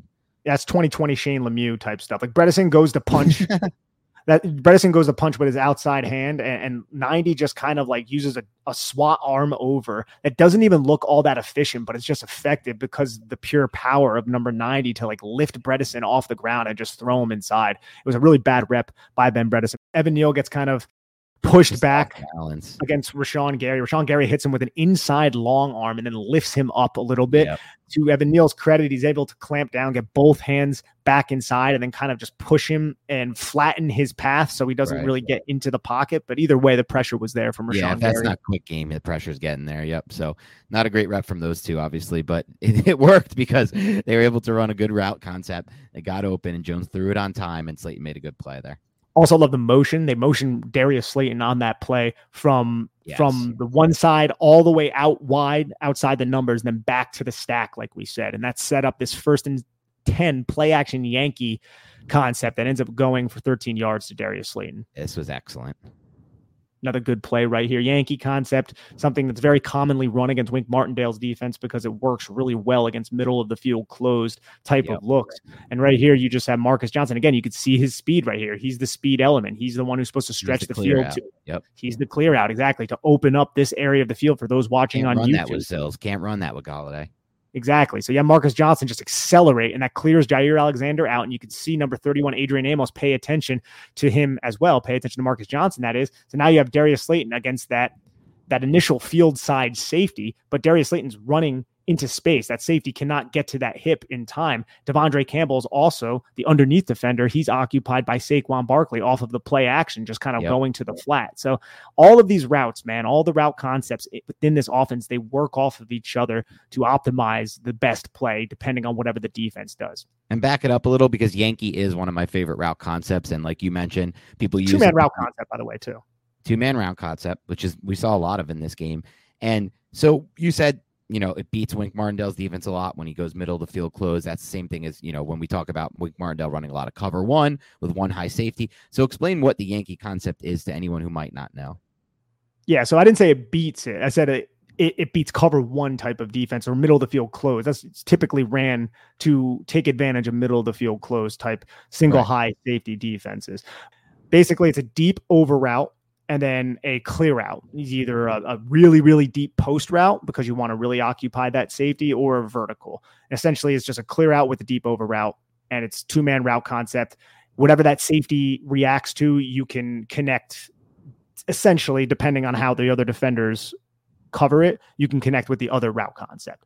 And i so like it so much because it puts that safety in conflict Yes, ideally, you want one of these defenders to drive down on Darius Slayton. You want this safety to be paying right. attention to Darius Slayton, drive down, and then you have Marcus Johnson running a deep post yeah. with a defender who has outside leverage. Now, that, the safety doesn't typically make that mistake, but you, it's happened plenty of times throughout yeah. the NFL. But that, that's what you want to happen. But if that doesn't happen, you still have a play still as such where over. Yeah. Exactly. Great. Darius it's a great, it's a great freaking route concept. I love when teams run it. I'm happy the Giants are running it. In general, I'm happy the Giants are running a lot more concepts that involve clear out routes because I always felt like that was missing from the last offense that they were running.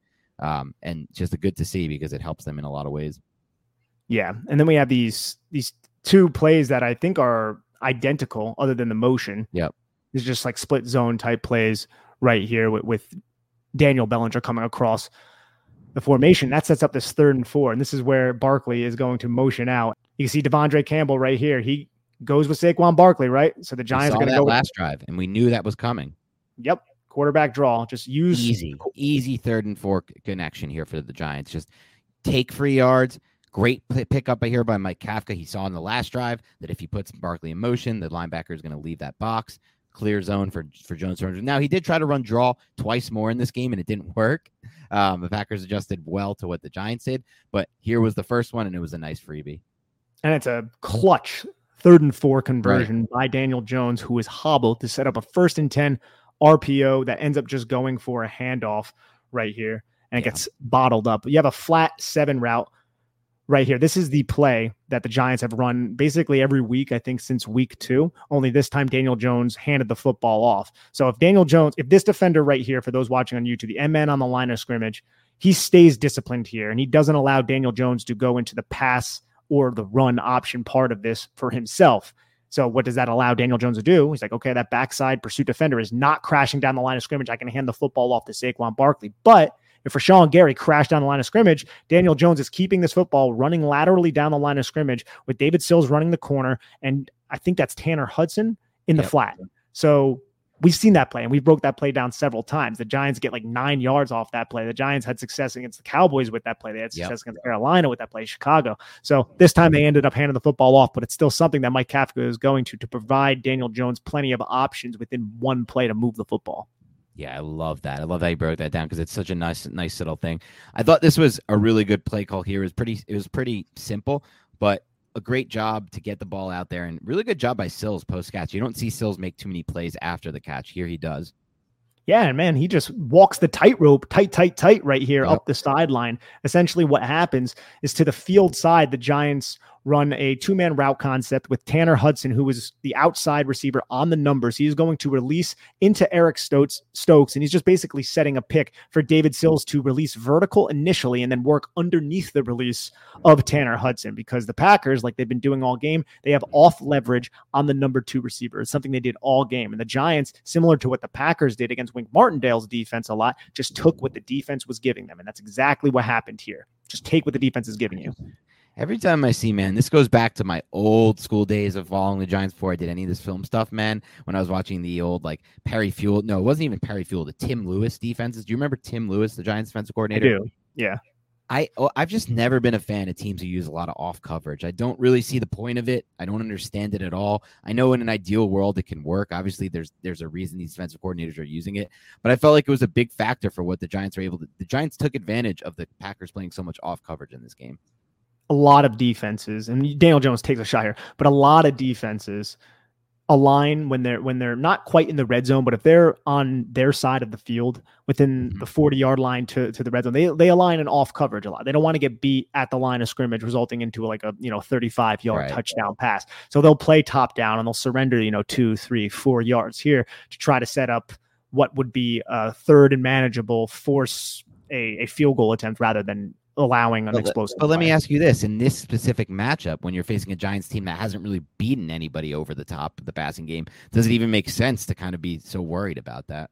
Not, not as much, I, I, guess, just because you don't have receivers who are lightning quick with their release package. You're not going up against Justin Jefferson. Right. You're not going up against Davante Adams. You could but, recover against these receivers for the most part for the most part, yeah. But regardless, it seems like the Packers stayed pretty true to, to this style of defense. They were doing yeah. it at the top of the screen as well. As right. you can see, they're, they're all about, you know, six off yards off. crazy. And you know what? You've seen a lot this week. I've been just reading some of the blurbs and some of the blogs. That like, there's a lot of people who are calling for. I think it's Joe Joe Barry is his name, right? Or Joe, Joe Barry, yeah. Joe Barry. Like, there are a lot of people calling for his head right now, and there's a lot of like there's a lot of negativity surrounding him as defensive coordinator. I mean, this Packers defense is way too much talent to put together what they put on film, at least against the Giants. I haven't watched them yet this season. We obviously know they got destroyed by the Vikings in week one and by their passing game, but man, they have so much talent on the defense side of the ball. It's wild to me. That's something that uh, Dusty, I'm not sure if we said it on the podcast, but Dusty, who we had on here, he, yep. he was mentioning how they they align a lot in off coverage, the Green yep. Bay Packers. So it's I'm glad that the Giants were just taking what they were giving. You know, they weren't yep. trying to force anything, just just play smart football, take what's there, and then live to fight another day. But that set up this third and eight quarterback draw with who? The best lead blocker in the NFL, Matt Breida, throwing the block, but it ends up, ends up getting tackled because Evan Neal just loses to Rashan Gary again. Rashan Gary, man, like just watch how he moves on this play. Rashan Gary swims inside on Evan Neal here, and this is a weak side quarterback draw to Evan Neal's side and is going right to the B gap. But Rashan Gary just makes contact. His arms, his arms change of direction. The change of direction and the arm length. Rashan mm-hmm. Gary, I think he has like, you know, like long arms, but it's not like Jason Pierre Paul. It's not like the longest arms in the NFL, but they look substantially longer, do they not? Yes, they do. And he uses them really well. And he was a player the Giants loved, by the way, during the pre draft process. He was linked to the Giants a lot that draft. They didn't uh, ultimately have the opportunity to draft him, but he's obviously now having a breakout season for them. Anyway, they settle for three here, at the Giants, after that third and eight draw goes awry. And so now the Giants are at 20 to 13. We got ourselves a game. We're back in within one score. And despite at one point feeling like, you know, they weren't going to be in this game, and then the Giants have that key play on defense, which we'll go over tomorrow, where Kayvon Thibodeaux rushes up the arc. Rodgers kind of has to take a step forward, and Dexter Lawrence makes a great inside move to get the sack. So they, instead of getting a field goal, the Packers punt it all the way down to the nine yard line. That's where they down it. So now the Giants take over from their own nine yard line, 20 to 13, in a game where it could have been 23 13 if they don't sack them, get them at a field goal range. This is a key drive in the game. And on the very first play, Saquon Barkley gets injured and is out for the rest of the drive which is insane to think about. Like, if what would the odds be in Vegas? Yeah, of them now going you, for a touchdown, right? if, if, them going for a touchdown without Saquon Barkley, and I actually really like this play call right here. You have Same. Saquon Barkley as the number three, empty formation. He's off the line of scrimmage, close to Daniel Jones. They're basically both aligned on the hash, and you just run him down the line of scrimmage with two lead blockers, just stalk blocking. It's just De'Vondre Campbell does a really good job matching Saquon Barkley here. He covers the ground, and he ends up making this tackle, takes a really good angle, and unfortunately, unfortunately, Saquon Barkley ends up getting hurt. And w- when I saw him laying on the ground like he was right there, Dan, I was like, oh no, like this could get ugly real fast. Yeah, this we obviously can't afford that right now or at any point the way this team is built right now in offense. But yeah, they come right back to this play right after it to Matt Breida. This was an excellent play on a second and 11. This was one of the key plays of the game, in my opinion, because if you're third and long, backed up that far, they're, pro- in my opinion, I mean, they're not going to Joe Judge it. They're not going to do the the victory formation. That's what I call the Joe Judge on third and long from backed up. But they're probably going to run a pretty conservative play if they don't connect here for at least some yards. Instead, they pick up the entire first down here with this play call. Yeah, and the play call is just a motion of David Sills, and then once Yep. David Sills passes the back of Daniel Jones, it's play action to Matt Breida, where Matt Breida basically doesn't even sell the play action. He runs directly into the flat. You just have Daniel Jones basically roll out with two receivers. Richie James comes from the backside, leaking into the flat with Matt Breida in the flat. Rashan Gary, who is unblocked, sees Daniel Jones going to pass, and he goes to attempt to make the sack, but in doing so, nobody is in the flat because Eric Stokes was following the motioning David Sills. So that little motion of David Sills that you see right there, Made it seems the difference. to the play. Watch how Eric Stokes gets tight to the formation because he thinks it's going to be a run, and that provides the space for Matt Breida and Richie James right there. Like little So things, well and it's and then somebody else, Dan, just takes a tumble right here. Watch, yeah, you have the camera guy, the, Oh, the guy no, holding. another- Yeah. Oh, Oh. poor guy. I, I don't know what that guy's there to do. I'm, I'm sure it has something to do with the sound to keep the wind out, The but he's holding that like, yeah. yeah, he, get, he oh. get, you know, Graham Gano is right there to pick him up though. So at You least know, he has a was there to pick up the Giants doctor too when he got knocked down. Gano is the pickup guy because I saw him pick up when Jones ran out of bounds earlier and knocked him down. Gano Gano's just there to pick you up. If you get knocked down and you're doing a job on the sideline, gonna. I always wonder what these kickers are doing for most of the game, right? Like it's not like they don't need to meet with their coach and be like, "Did you see that on tape? Let's adjust to that." Right? Like what do they do most of the game? I don't know. So now we know. how we found out what these kickers and specialists do. They're there to clean you up, pick you up if you get knocked down and you weren't supposed to be. So good job on Gano. and he's and he's damn good at doing it too. Yeah, there you go. That's two for two for Gano. So thank you, Gano. You probably helped out this guy's day. Um, now we roll into this play here. I'm trying to catch up on my sheet. Here It's a it's a play action pass that Daniel Jones picks up some yards with his feet. But the main thing here is a defensive hold on Richie James, and you're just going to see if you're watching Oh, on yeah. YouTube, Richie James gets dragged to the ground. And you just see flags flying everywhere, Mhm. like Tom Brady got grazed or something like that. Like flags raining on the football field, and it was an obvious defensive hold. So I'm glad it was called. Daniel Jones also, man, I feel like he does a really good job here, even though the really flags good job navigating the pocket, right? Yeah, Yep. yeah, because it's a play action pass, of course, because that's seem, seemingly all the Giants run here. And he steps up into the pocket, and then he sees all the deep concepts and, and how all the Giants or all the Packers defenders were taken out. So he just picks up like uh, 10 yards with his feet, maybe like 11 or 12 yards with his feet here, and outruns De'Vondre Campbell to the sideline. But the penalty is the main story here. Let's flip it to the other view because I just want to show Jones on this because I thought this was one of Jones's best plays navigating the pocket. Not only does he good job to do a good job stepping up through the initial pressure here, I thought he does a good job right here of kind of shuffling and looking. It, it looks quick when you watch it there, but when you see it from the other angle, he's looking downfield. He's giving it an opportunity yeah. to kind of make this throw. And he's like, you know what? Quickly decides I, I don't have anything there, which was the correct decision. There was nothing there to throw, and I can make a run. And he doesn't really. This was the first play where I was like, he doesn't look even hurt at all. Look at this run, man. He just gets He's, he's fast, man. trucking. Yeah, I mean, this is an injured Daniel Jones. Obviously not hundred percent healthy, but just a great job here, stepping up through the pressure, keeping his eyes downfield while doing it. That's the key here. Keeps his eyes downfield, just so just in case if something was open. Now, again, if you looked at it from the first view, which we showed, nothing is open. But if something was open, he gave himself the opportunity to make that throw before deciding to run it for 13 yards. And so that I thought Jones did an excellent job on this play. and he uses good timing too, Dan. right? Really ben. Bredeson, Ben Bredeson's beat basically right at the snap. And Daniel Oh, yeah. Jones realizes that, steps up into the pocket, and then Andrew Thomas kind of loses a little bit inside to Jonathan Garvin right there. But luckily, Jon Feliciano does a very good job pulling Dean Lowry down. Like you could see it from the YouTube.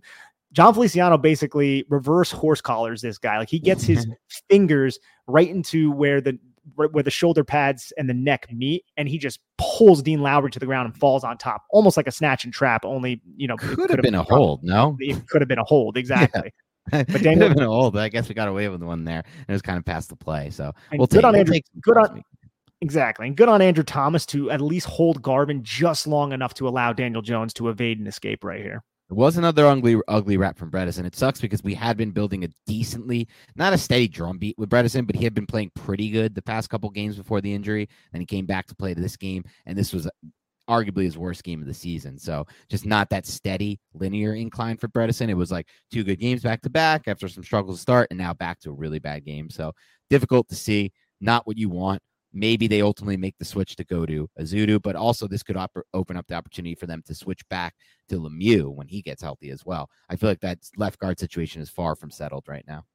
I 100% agree. And I actually like that fact. Obviously, you want Yes. the continuity, but you also want the best player out there and you want these guys to consistently fight for it. Not that they would get lazy and not fight for it, but I like the fact that they have three options that don't make you sick. I think that's Yeah. a solid place to be in. And right here, Jon Feliciano loses bad, but I love how Matt Breida gets gobbled up here, but somehow he shrugs this 315 pound dude off of him. I don't know how Matt Breida, who's like 190 pounds soaking wet, or at This least he looks like crazy. is able to do that. Now he doesn't get anything. He actually loses a yard on this play. But for those who are are listening, basically Matt Breida is wrapped up and he just kind of like shimmies his body and and then big Slaton just falls off of him, number 93. Now we move to a second and 11 play. This is a good play for the offense. On this play, there were actually multiple options for Daniel Jones. I like the one he chose, but, and this is just a, a simple, what, curl flat here, or uh, slant flat. What, what is this here? This concept Yes. here on the left Yeah, side. so the Giants are aligning in a three by one set with the wing back. And the three receiver side is to the boundary. So essentially, they're just going to run Matt Breida out to the flat, which is going to expand Quay Right. Walker and create a throwing window for Marcus Johnson, who. Who does just a very good job just running a little button hook, just a little curl against what, Dan? Off leverage. So all you have to do if you're Daniel Jones is wait for Quay Walker to pass through the throwing window to match Matt Breida and then just deliver the football to a wide open Marcus Johnson, who even has the ability to turn around and face Adrian Amos, who is in off coverage. Now I will say this: run it back. Okay. This is kind of one of those plays where I feel like, okay, Jones knows he has this curl flat against this kind of off leverage, so he knows he's going to have this easy solution. But if he's going full, like if you look at it, Richie James also has an there's an opportunity. There's a window to throw the ball in here to Richie James here, number eighty up top. My I'm, I'm using my mouse and it's not doing anything. So, but if you're watching on, the I, play, I don't think Richie James would have been open if he didn't throw the football to Marcus Johnson. That's a good point too. As you watch the rotation, yep. Yeah, so uh, both of those safeties come down once the football. That, that this is just a quick, decisive decision by Daniel Jones to take advantage of. And it's again, the right one, like you said. He throws it to the. He notices the leverage pre-snap, knows the concept there that he has the two route concept, and he gets it in there. And what does it end up being? Result in what is it? Eight yard gain.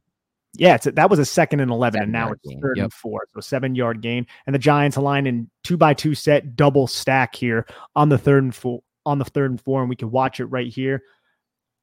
Daniel Bellinger just ends up getting open again. This is another spacing, horizontal spacing type of concept. But I think my favorite, one of my favorite routes of the game, to be honest, and it's not because it's overly explosive, but it just created the the window for Daniel Bellinger is the pivot route run Yes. by David Sills because the two by two set, the two receiver set at the top of the screen, the boundary side is David Sills as the inside receiver with Daniel Bellinger as the outside receiver. So David Sills is going to run a pivot route where he fakes inside and then he pivots outside. And Daniel Bellinger is going to go around that release and then settle right into the middle of the field where there's this open void. And there's really no one for the Packers to cover Daniel Bellinger because Jaire Alexander is playing so far off of him. Because the underneath defender is De'Vondre Campbell, as you could see, but De'Vondre Campbell is going to match what David Sills is doing. David Sills opens this window by running this route. This window is closed with De'Vondre Campbell in the position that he's in until David Sills starts flowing laterally. Yep. And once it starts flowing laterally, De'Vondre Campbell matches him, goes with him, and then Daniel Bellinger just sits and makes this catch to move the chains. Like little things like this, man, the little subtleties, they go a long way. And also on the backside, Richie James runs just like a little button hook, just a little curl to occupy Quay Walker. And then you have a deep safety who is like far off of Daniel Bellinger. So the routes that are adjacent to Daniel Bellinger is the reason why Daniel Bellinger is open here. And I'll say this, Nick. This is just my opinion of it. I think this is more on the design than the player. Like that whip route by Sills is like I think you can have anyone running that route and still can occupy course. The linebacker pretty much. And and to be quite honest, I think someone's gonna most Giants are gonna run this route better than Sills. To be completely honest, like Yeah, I'm not I'm not saying that Sills no, I know a you're not saying brilliant yeah. route. I'm, I'm saying it was a brilliant design to, Right, to right, right. an underneath linebacker there. And also you have Yep. Matt Breida kind of running a, a wheel route right there just to, Yeah, to take away one more guy. Yeah, And look at the other view, the end zone angle. Watch Daniel Jones's eyes on this one. He does another. It's another good example of Daniel Jones using his eyes here. So Daniel Jones catches the football here and he looks first at Adrian Amos to see what Adrian Amos is Yep. doing. See if Adrian Amos is going to go with Daniel Bellinger, but Adrian Amos handles Matt Breida, who's flaring out. So he expands. And you can see Daniel Jones looking at Adrian Amos, and then he shifts his vision to De'Vondre Campbell. For those watching on YouTube, and if you haven't seen this on YouTube, I, I implore you to to go and look at it. It's going to be around the hour and 20 minute mark, maybe maybe a little bit less, maybe a little bit more. But you could see Daniel Jones's eyes transition from Adrian Amos going through his progressions to De'Vondre Campbell, and that's when he knows Daniel Bellinger is going to be open, and he sets, he squares, and he fires just in time too, because Evan Neal gets beat pretty bad by Preston Smith. I hate saying saying that, Dan, but we're saying it a lot recently. Yeah, we're I mean, going to be Evan. Neal wasn't as good as we might have hoped here. That was one thing I guess we learned.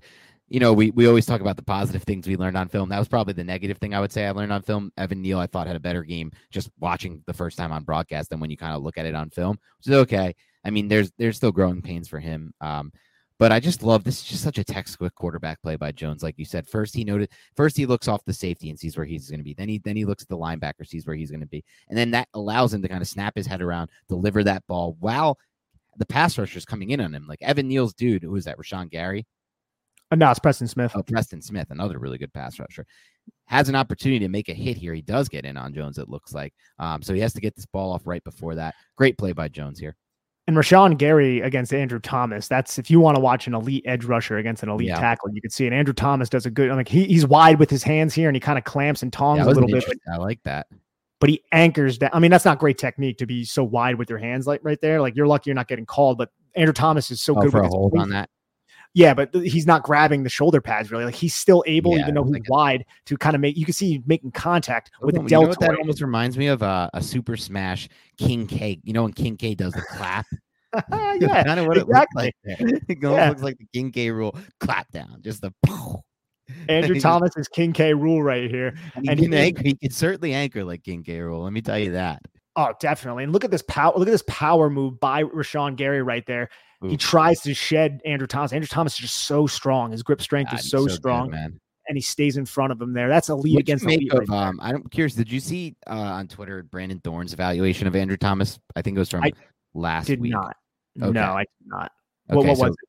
so his, his his whole thing is um he feels like Thomas, we're not he's not ready to consider Thomas anywhere near the elite, and it's just kind of like Giants fans being homers is basically somewhat what he was saying because he was saying one thing with Thomas until he wants to be considered in that elite group, he needs to stop getting as much help, and he feels like he's still getting too much help to be considered in that elite group. And he also said like the run game stuff with Thomas really just started to come on this year. But even so, like that last part that he's talking about, I'm like, okay, well that I can accept, but like if it is there now, which it seems like it is, he's it seems to me like he's he's doing a lot better as a run blocker.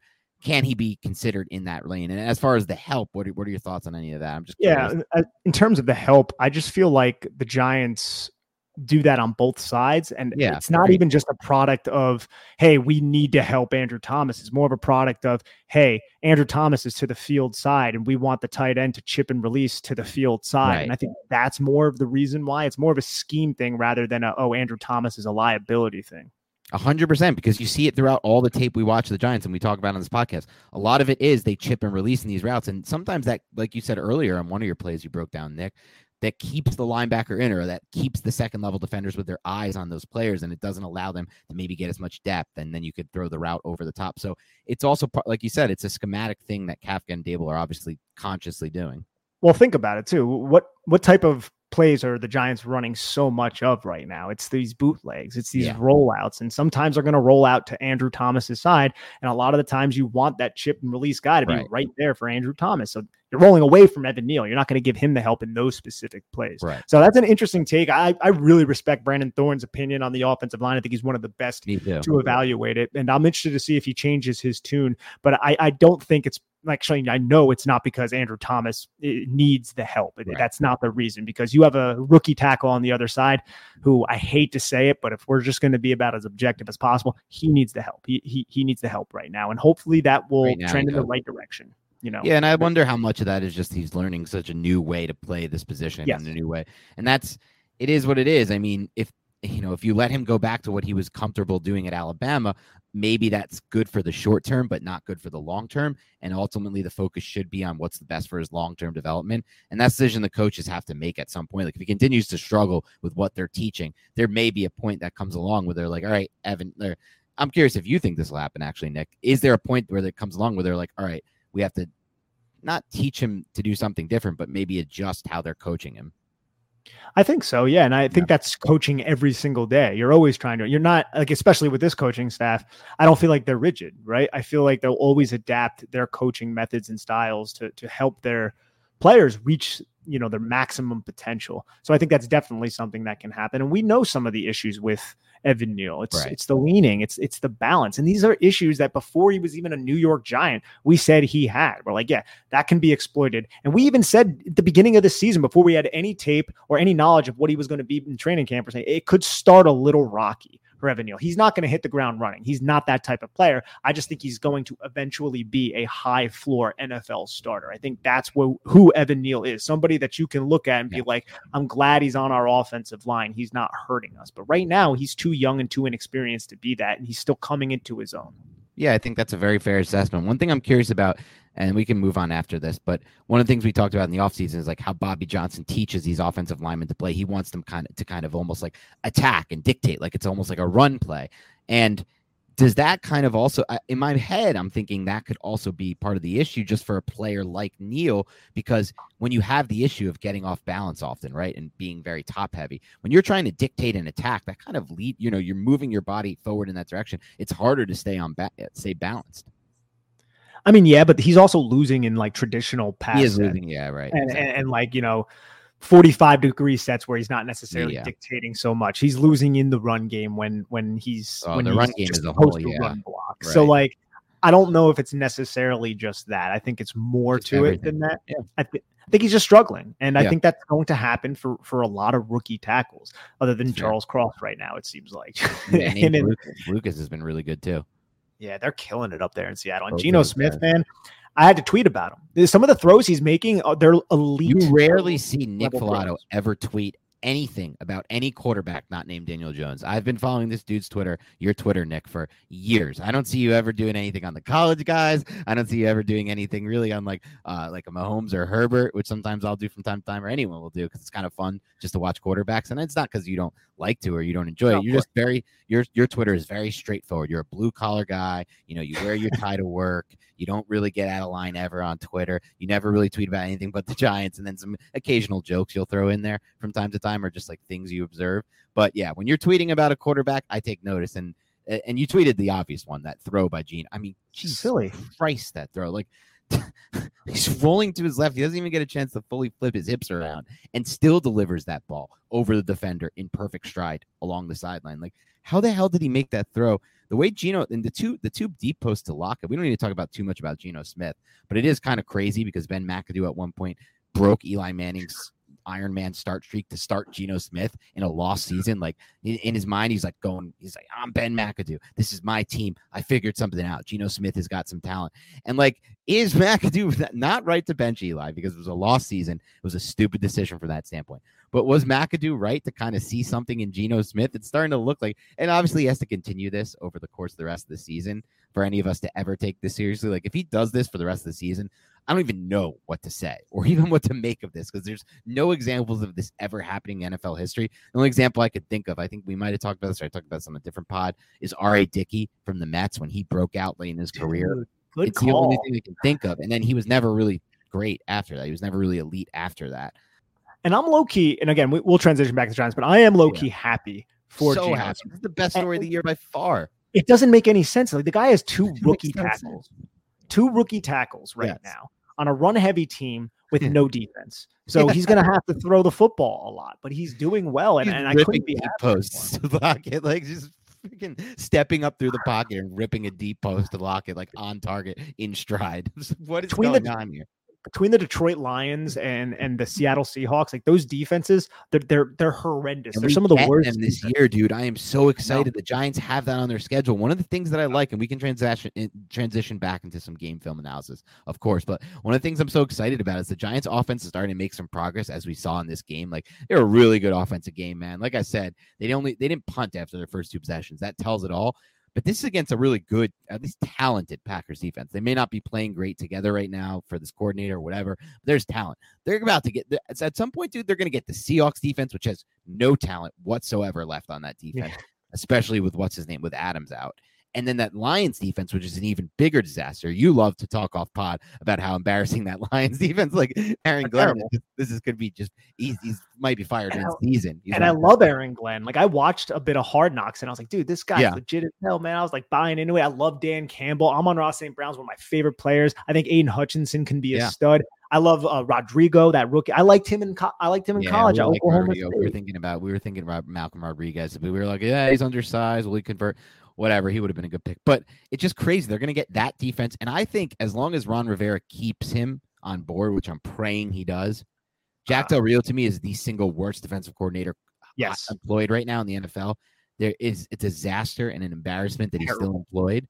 It's total nepotism. It's shades of Hal Hunter being employed by Pat. it really is, and and even worse, it almost feels like a, a uh, what's his name, a Tom Quinn situation. The longtime Giant special teams coach just kept effing up, and oh man, Mara, nobody knows what's going on. He had something with Mara. the speculation is he had some photos of Mara.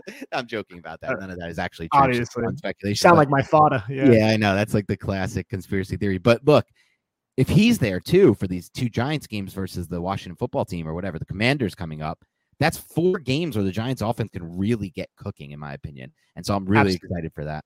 Absolutely. Before we get back, I just wanted yeah. to ask your opinion, just because we brought up Carson Wentz so much on this mm-hmm. podcast.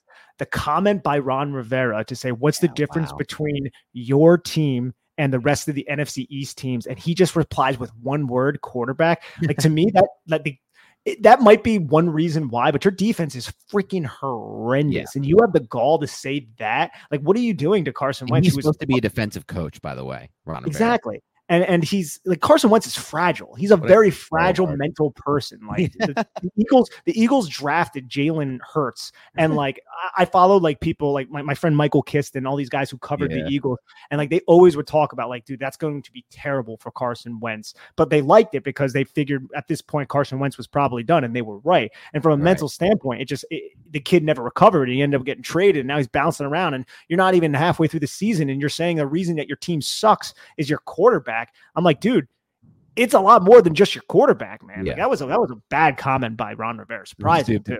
Really stupid comment by Ron Rivera, but I'll take all the turmoil I can possibly get from that Washington football team. I am yeah. almost disappointed we don't have those games coming up sooner. Like some of those are like toward the end of the year. I want it sooner because they're in full turmoil mode right now after a comment like that and just with the way that defense is playing. Holy crap, is that defense poorly coordinated. Okay, back on track now. We have this second and seven play call after the quarterback draw, where again the Giants on first and then tried to run that fast four quarterback draw. Didn't work. They get hit with the second and seven situation here. Um, and we like what we see here from a play calling standpoint, but ultimately there's really nowhere for Jones to go with the ball. So he makes the correct decision and runs with it. Yeah, he makes the correct decision and runs with it. But I like the there's the play action element to this with the end around. So you have the deception there, right? Because Jones is under center. It's just an offset I guess you could say I formation because Tanner Hudson is acting as a fullback. So what you're going to what you're going to get here from Daniel Jones, he's going to go into the play action with Matt Breida, and then the fullback Tanner Hudson is going to insert just like he's going to lead block. But he ends up releasing on a wheel route, which I really like. And you also have the end around element from Richie James coming from the opposite side of the formation to hold the defense in place. So I actually really like this play design. It just Tanner Hudson's not creating too much separation against one of the better man covering tight ends in De'Vondre Campbell. I think the one window that might have been open that I'm glad Daniel Jones actually did not throw this football because I think it would have been risky was Marcus Johnson. Marcus yeah. Johnson is up against Jaire Alexander, who's an outside leverage, and he runs a dig route and he glad comes he open here. That. And I'm really glad he didn't throw this here because Quay Walker dropped to a yeah. depth. And I think this really speaks to the development of Daniel Jones and the maturity of Daniel Jones here because that window might have been there, but there's no reason at this point of the game to risk it. So just use your legs to get the biscuit. Do not try and test a four four athlete who is six foot four with a ridiculous wingspan and Quay Walker. Right, just right. pick up the yards that are there. And I'm really uh I, I really Walker think work back to make the tackle there. That's Walker, right? Yeah, yeah, number seven. So athletic, dude. This Walker kid is going to eventually be one of the better linebackers in the NFL. I loved him coming out of the draft. Thought he was worth a top 20 pick. That is freakish athleticism there to break back on that and make that tackle. Absolutely. And to just drop to the depth to eliminate exactly, that deep If he doesn't drop to that depth, then then Marcus Johnson's open there. And, yes. and Daniel Jones probably throws a football. He's freakishly athletic and fast for a linebacker. He, the route, the, the vertical he ran with Saquon Barkley earlier that we showed early in the game, that was wild to watch. And the size, man, too. Like that size, yeah, it's just insane. It's it's just crazy. And here's just a, a small run. Daniel Bellinger, love Daniel Bellinger. He gets mm-hmm. just tossed aside by Preston Smith right here for like a two yard gain on Saquon Barkley. I will say this on this play though. Um, I thought if that was executed a little bit better, there was a really nice potential cutback lane for Barkley. Oh, absolutely, right here because right you have these backside blocks. Chris Myarick, what does he do? He climbs up to the second level and then he locates De'Vondre Campbell with Evan Neal also coming off Dean Lowry. I think Dean Lowry, the play went away, but I think Dean Lowry might have been able to to cut off the angle. But you know, yeah. I'm gonna bet on I'm gonna bet on Saquon Barkley in that type of situation. Oh, yeah. So and next up, Nick comes a play that I thought was one of the bigger plays of the game for the Giants and just a key play in why they won this game. This is the second and eight play action rollout. Love the design here. Little shades of Pat Shurmur in the sense of having a half field, high low read here for Daniel Jones, which he did a great job reading out during his rookie season. And the rollout is in this design as well with the play action from the shotgun.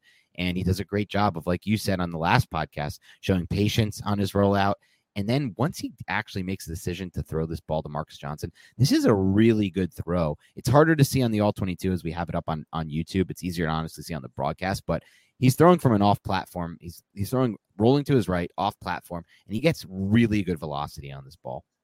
And you also see Darius Slayton. Darius Slayton clears all this out. You have the bunch yeah. with the wing to the to the field side where Daniel Jones rolls. He clears out number 21 Eric Stokes takes the safety. Marcus Johnson's coming from the backside. So you're using front side, you're using backside routes in, in Daniel Jones progression right here. And I think Marcus Johnson does a good job just releasing to the middle of the field and then breaking and finding space between the clear out from Darius Slayton and these underneath defenders who are paying attention to Richie James. basically ends up being off the play action rollout, a three level read right here with Darius yeah. Slayton with Mar- uh, with Marcus Johnson and then with Richie James just chilling the flat. And I think you might be able to see it a little bit better here how he throws off balance yeah, on the run. gets really good velocity on that ball. Yeah, this is a really good throw, and he waits for Marcus. Johnson. Like, look right here, like he's waiting yeah, for Marcus Johnson to, to, get into that window, that next window. Into, Yep, to yep. get in this window between 29 and De'Vondre Campbell. So he has these defenders kind of bearing down on him. You can see how Daniel Jones, he does a really good job doing this too, man. He he controls his body really well when he is yep. on the run. Like he slows down here. He slows down, he waits, he waits, he waits, he extends, and then he delivers the football right before 21 can go down and make a play on the ball. Yeah, pretty good anticipation on the throw as well. Not not nothing too amazing, but pretty damn good but the key there is the velocity and the ball placement stays on despite you know the higher velocity there. And like you said just so much patience there to wait for him to get into that open throwing window. So great stuff all around. that was a second and that was a second and right. eight play to to set up this first in that first and 10 run that you just saw by Gary Brightwell ends up going for three yards. So that that just ends up being a, a simple pin pull type of concept where you pull the backside guard here and it, it goes nowhere because Jon Feliciano kind of loses at the point of attack a little bit to set up this second and seven, 13 personnel motion play action rollout to Chris Myarick that goes for four yards on a second and seven to set up the third and three. You can see yeah, it right there. play a lot. It's worked a lot. This one didn't work as great. I think just overall the execution wasn't as great as always. You can see that he doesn't come off the block that fa- as fast, Myarick, as we've seen Bellinger come off of it. And he's a little off balance coming off of that. And so once he catches the ball, he has to regain his balance, which slows down his ability to kind of create some yards upfield after the catch. It's not even just that; it's also just Rashan Gary, the effort from Rashan Gary yeah. from the backside to, to track him down. like you, true. you want Evan Neal here to to really just not allow Rashan Gary to to win true. inside at all because he's not even like it's not even a part of the play. Like Rashan yeah, Gary really shouldn't be making this play from where from where he starts. It's a great look point at, by you look at Andrew Thomas and, and Ben Bredeson comboing number 93 here. I'm just engaged with Ben Bredeson. No, I'm not. I am on the ground because Andrew Thomas just floored this dude here. You know what though? You're right though. If he does, if if Evan Neal doesn't allow that backside pursuit here from 52, I mean 52 really shouldn't even be in this play. Shouldn't be making this play. That is probably going for who knows because he's probably cutting up field and getting vertical. And then you have 82 Bellinger and place the block down on 31. I don't know. That could have even been a touchdown. It, it could have been. The Giants' offense is difficult to defend in the sense that they can align in 13 personnel in the red zone, and they have no issue throwing to these tight ends and, right. and, take, and taking advantage of the fact that the team that the defense wants to stop the rushing attack, Saquon Barkley and Daniel Jones's legs. And a lot of the time, the Giants have Daniel Bellinger, Chris Myarick, Tanner Hudson coming open, and the Giants are getting a pretty solid athletic ability from their tight end position. Jones on this play. This is Bredeson from the quarterback position. That is not as easy as it looks. if you're watching right now on the YouTube, that's something where a lot of you know the Eli Mannings of the world are can't even run this play with an Eli Manning, first of all. But if you did ask him to run this play, he's taking a sack 100 out of 100 times. There's no way he's flipping his hips back around Of with that kind not. of pursuit and making this throw. So that's something you gain when you have a Daniel Jones as your quarterback. Absolutely. And another little part of this play. So, for those who are listening, it's a play action rollout. The play action is to the weak side, and the Giants motion Darius Slayton to that side, and that forces the linebackers to shift in that direction, which allows Chris Myarick just a little bit more space after he chips and releases. Daniel Jones rolls out to his left, and he has to flip his entire body around. Like Dan is saying here, and then square up to throw this football. Like Yep. he's saying, it's a very athletic play from Daniel Jones. Really impressive game from Jones. So we'll get to that. I mean, we, we don't usually typically do evaluation of the quarterback on this podcast, like grade one to 10. But this was, I thought, the best game Daniel Jones has played potentially in his Giants career. I still think I'd go with the Tampa first week game, but after watching it on film, man, I don't know. There were very few, there were a lot of really good plays from Jones and just one play that I would w- want to have back the whole the whole game. That one throw to Slayton is probably the only play I want back. I'll say this. The Giants win this football game because of Daniel Jones. Like Daniel Jones is a key reason why they win this Yes. football game. Now, if you want to be like, well, if they had Josh Allen, yes, of course. If they had Josh Allen or Patrick Mahomes, but still, like Daniel Jones did everything that he could and everything that the coaching staff asked him to do and put this team into a position to win after they were down 17 to 3 and then they actually won. It's not just like well they were in position to win like it was last year and then Yeah. you know something stupid happened. They jumped off sides. No they actually won the freaking football game.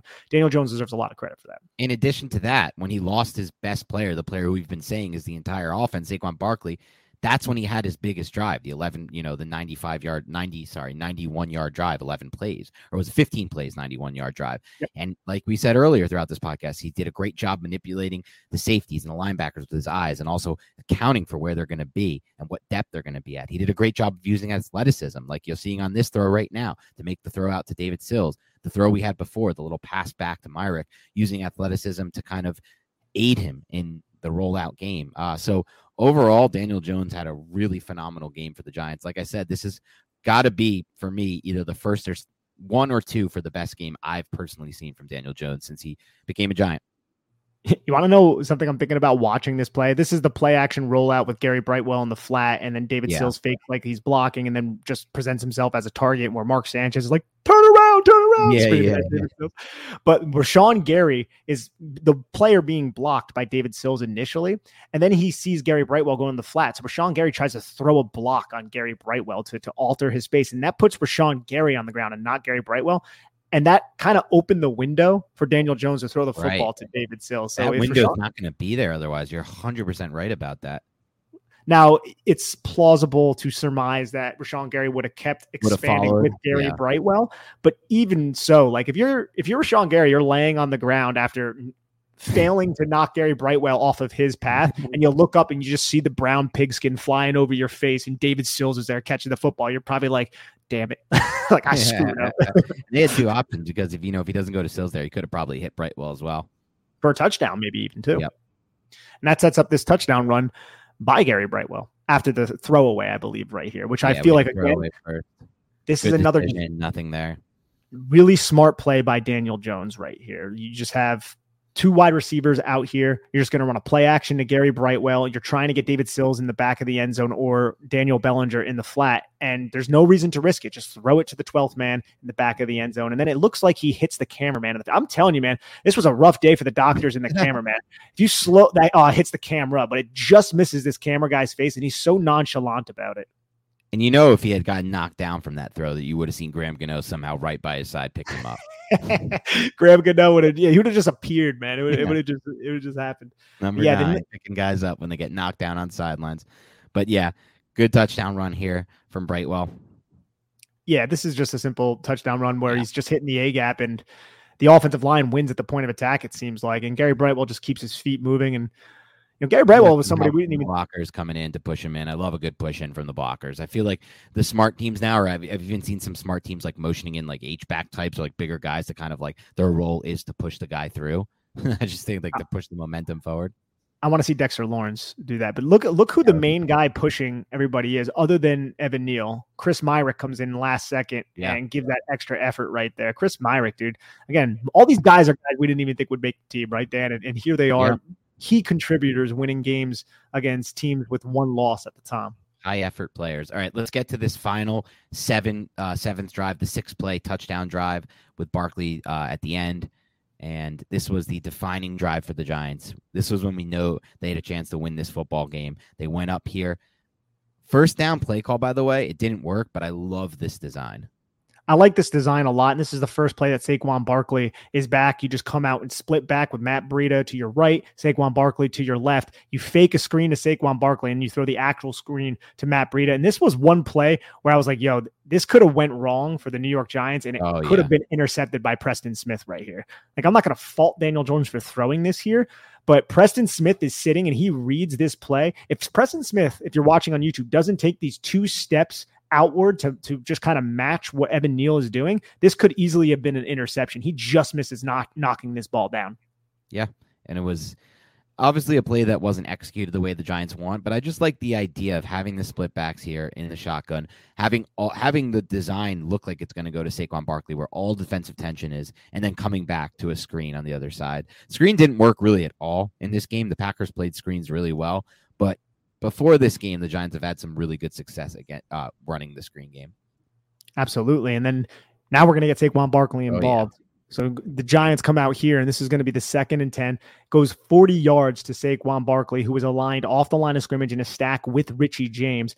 And basically, what happens here is there's some sort of miscommunication between the linebackers, De'Vondre Campbell and Quay Walker, because Saquon Barkley, what a dumb juke that you just saw on YouTube. He jukes out Darnell Savage out of the dude's shoes right there. Guy is shoeless at the moment. But you could see De'Vondre Campbell make an undercall to Quay Walker.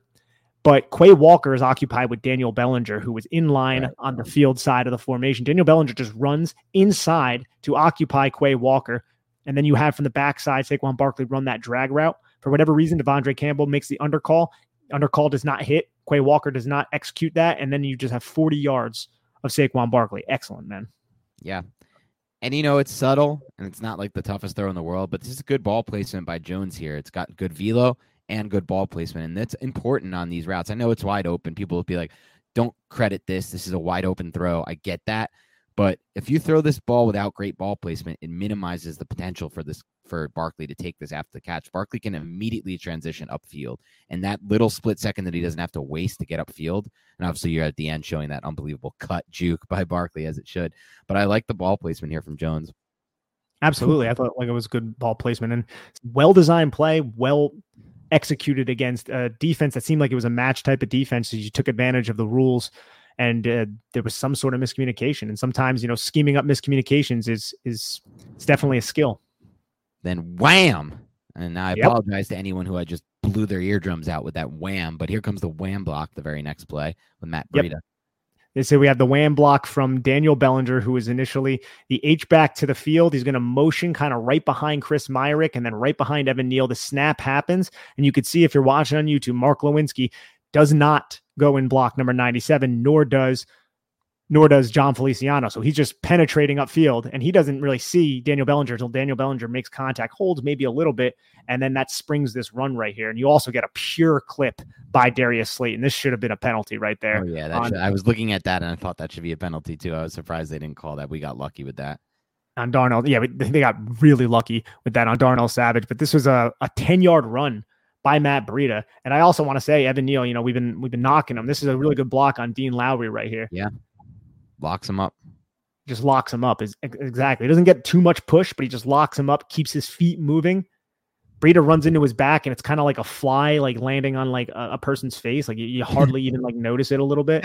And Breida does a good job recollecting himself, getting He north and south right here. And getting vertical. And then Mark Glowinski It's a really Who- big run for them, man. Like coming off that big play, they get 10 yards. They don't put themselves in a second long situation.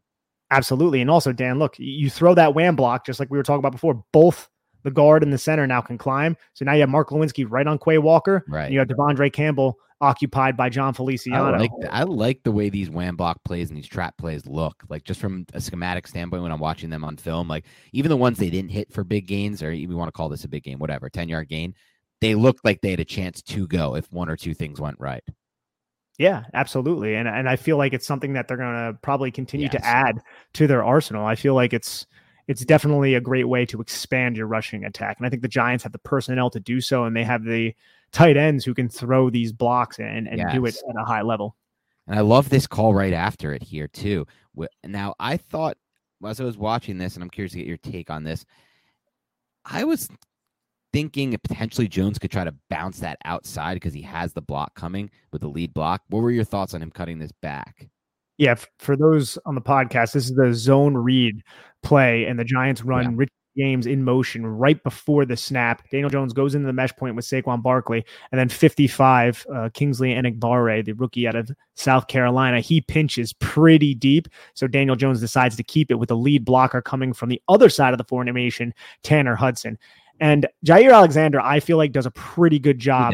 Yeah. boxing Daniel Jones back inside, but Daniel Jones takes a hit. But let's here. say he takes a juke. He like if he just bounces and gets some depth and takes a juke. I don't know. I feel like if he has tries to take the sideline, knowing he has Hudson ahead of him. Yes, Jaire Alexander does a good job of trying to do everything in his power to make Daniel Jones try to go back inside. But I don't know if he's going to be able to get off a Hudson block.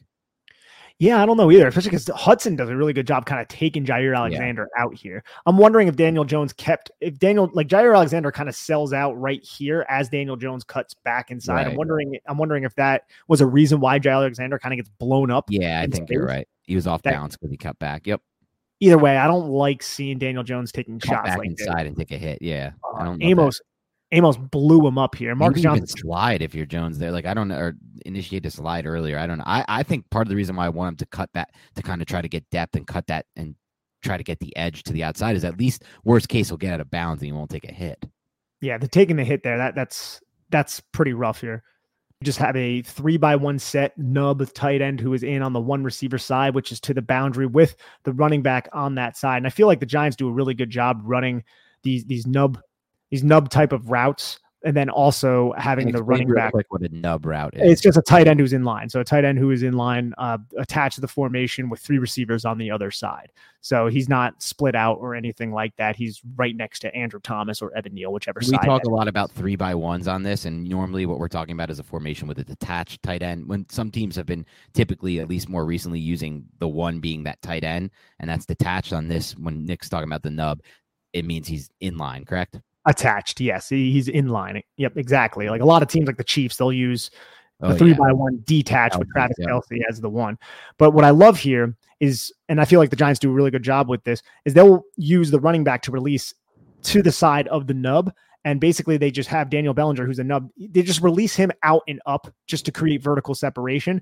Right. And then they give Matt Breida or Saquon Barkley, this play is Matt Breida, a choice type of route. And Matt Breida chooses to to go on an angle route here. And it's not necessarily there because Quay Walker i- is, kind of sitting in the spot where where I feel like Daniel Jones, if Daniel Jones looked in that direction, Quay Walker would have been able to eliminate Matt Breida. But I just like that option for Daniel Jones because that's I'll not say even this, Nick. It's not necessarily there, but Justin Herbert is ripping that tight window. He's beating the linebacker with his arm there. Their Yeah, quarterbacks are going to beat the beat that angle. but it's not the play side of the play. Like that, that's the backside. He's Daniel sure. Jones is It's looking not in his progression. I agree with that. Yeah, but it could have been if he didn't like what he saw up top, because up Right. top, the three receiver side, you have two defensive backs off leverage on the number one and the number two. They're playing the goal line. And then De'Vondre Campbell, who is inside of Richie James. So you have a match mismatch of Richie James against De'Vondre Campbell. And he kind of gets held here and it's not called by the officiating crew.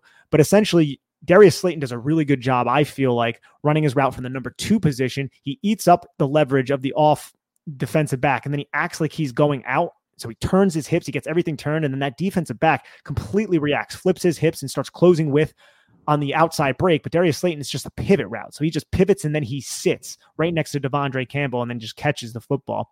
And Richie James, I mean, I feel like that should have probably have been a penalty, but there's space here for Jones to attack in this situation on second down to, to get the ball to Darius Slayton, who ends up providing, I feel like, a pretty good route here. Yeah, it was a good decision. I mean, obviously, you can see that there is potentially an opportunity for that arrow route with Breida, who looks fairly open on this play, and he runs a really good choice route there. I'm happy he didn't make the decision because I don't think he's going to. Ah, it's tough to say if he. There seems to be enough of a window, I think, for him to make this throw, even with Quay Walker there. But like you I said, just, I, if he's looking that way, I think Quay Walker's matching this. He's going to start to look that way. I mean, he'd have to do it like that, where he's opening like this, looking to the right side, and then flipping his hips back and immediately making that throw. It's not like he could just like stare down that choice route because, like you said, then it will get cut off. But again, I'm fine with it. It ends up being an okay gain. Sets up the Wildcat touchdown by Saquon Barkley with Yeah. Gary Brightwell as the lead blocker right. Right, as the lead blocker and doing a pretty damn good job of it. And also just such a key block, right? Just key blocks from the offensive line to, to pick up these linebackers. And these linebackers more than likely aren't getting to Saquon Barkley, Right. who only has a couple yards to, to to run to all the way to the pylon. But watch how Chris Myarick goes inside of Rashan Gary, picks up Quay Walker. Watch how from the backside, Ben Bredeson climbs up to the second level and then just removes Adrian Amos right there. Like, look at the wall the Giants just created right here. Like, again, it might not matter to the end result of the game, but the Giants are putting themselves in position right here to execute these blocks and just not allow any of these pursuing defenders to to alter what Saquon Barkley could do. Like I'm telling you, the Yeah. backside blocking from the New York Giants is so damn good this season. And also, that's just a great block and effort by Gary Brightwell. A little bit of a hold, but you know what? I'll take it. Touchdown, Saquon Barkley. Giants take the lead. Yeah, and they end up this is ultimately their last drive. They didn't have the drive where they where they um end up kneeling it. What were your thoughts on the end of the game situation? Some people were asking us questions on that. One, with the decision to kind of only burn four seconds with going with a traditional punt formation, having the punter kind of run toward the sideline, and then two, uh, making the decision to punt, take the sa- or making the decision. I'm sorry to take the safety, and then three, just not trying to really go for the first down either after the stop. Yeah, I always feel a little awkward weighing in to that because I feel like there are pros and cons to both. You, you Mhm. ideally don't want to punt the football there and then risk it getting blocked. So I think I am okay with taking the safety. I was watching the game and, and my girlfriend was there and she was like, "Why would they take that safety?" And I was like, "Yeah," and I explained it to her just like like I did. She's like, "But now if they complete this one pass, then then it's, they win. It's not just tied." And I'm Right. like, yeah, that, that that's the downside. But I think ideally you don't want that punt to get blocked and then possibly result in a touchdown. But that could have also just resulted in a safety too. So I feel feel like you there's kind of a lot to get blocked, but it's also because you want to have better. You want to give them worse field position for the hail mary. Because if you take the safety, you know you end up punting. They end up getting on like the forty, but I've seen that go from like anywhere between the thirty and forty. If you punt that from your own end zone and it doesn't get blocked, you're still not getting off a great punt. They could return Yeah. that like the Giants forty or the Giants thirty-five.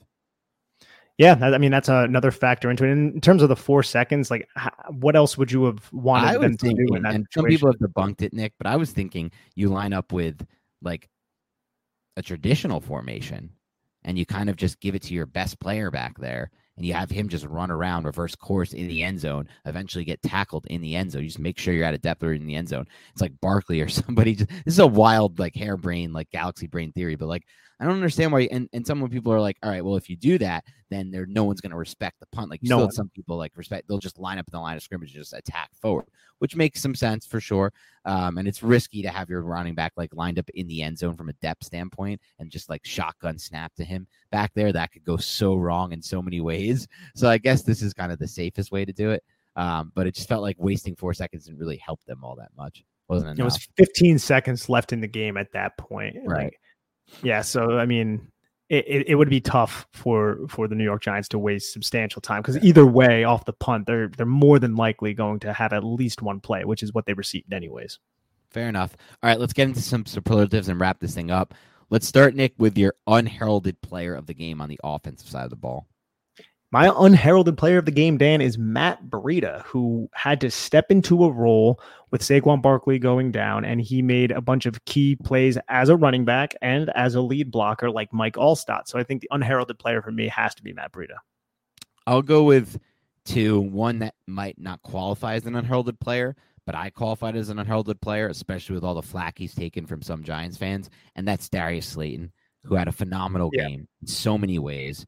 In my opinion, made zero mistakes. I don't consider him quote unquote not turning his head around. When you actually watch the film, it doesn't really look like he didn't turn his head around. It looks like by the time the ball was thrown behind him, he turned his head because the ball was coming behind him. But he was looking forward as he should have been for the ball to be there. Other than that, zero mistakes, a lot of really tough catches by Slayton, good routes. Ultimately, was a big reason why the Giants won this game.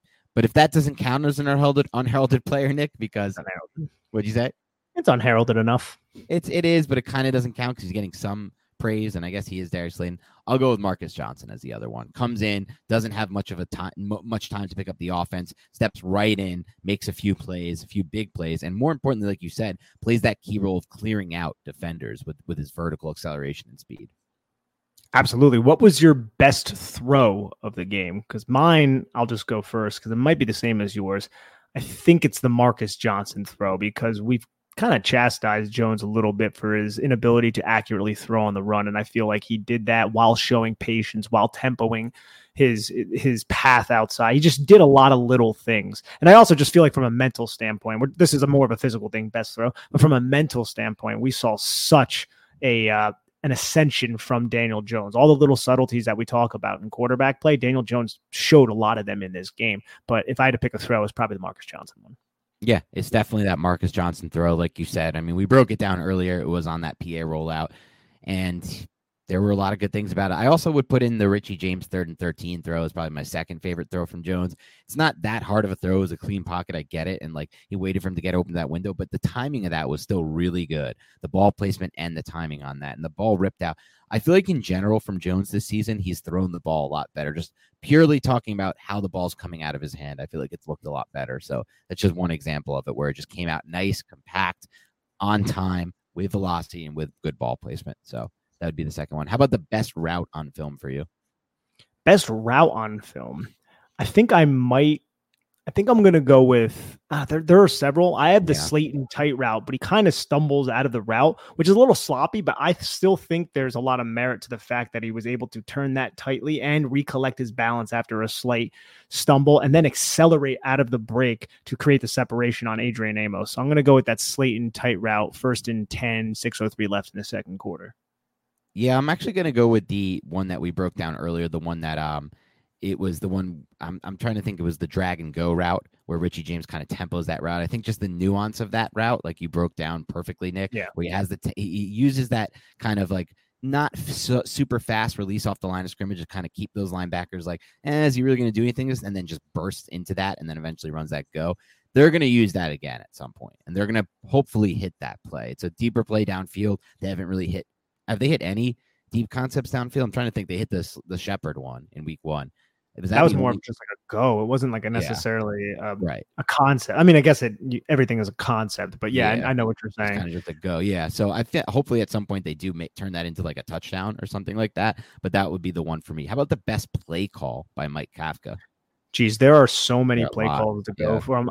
I think I'm just going to go with the fact that he trusted his rookie tight end and go with the double reverse pass. Okay. But uh, honestly, we we talked so much about all the play calls. There are so many that you could choose here.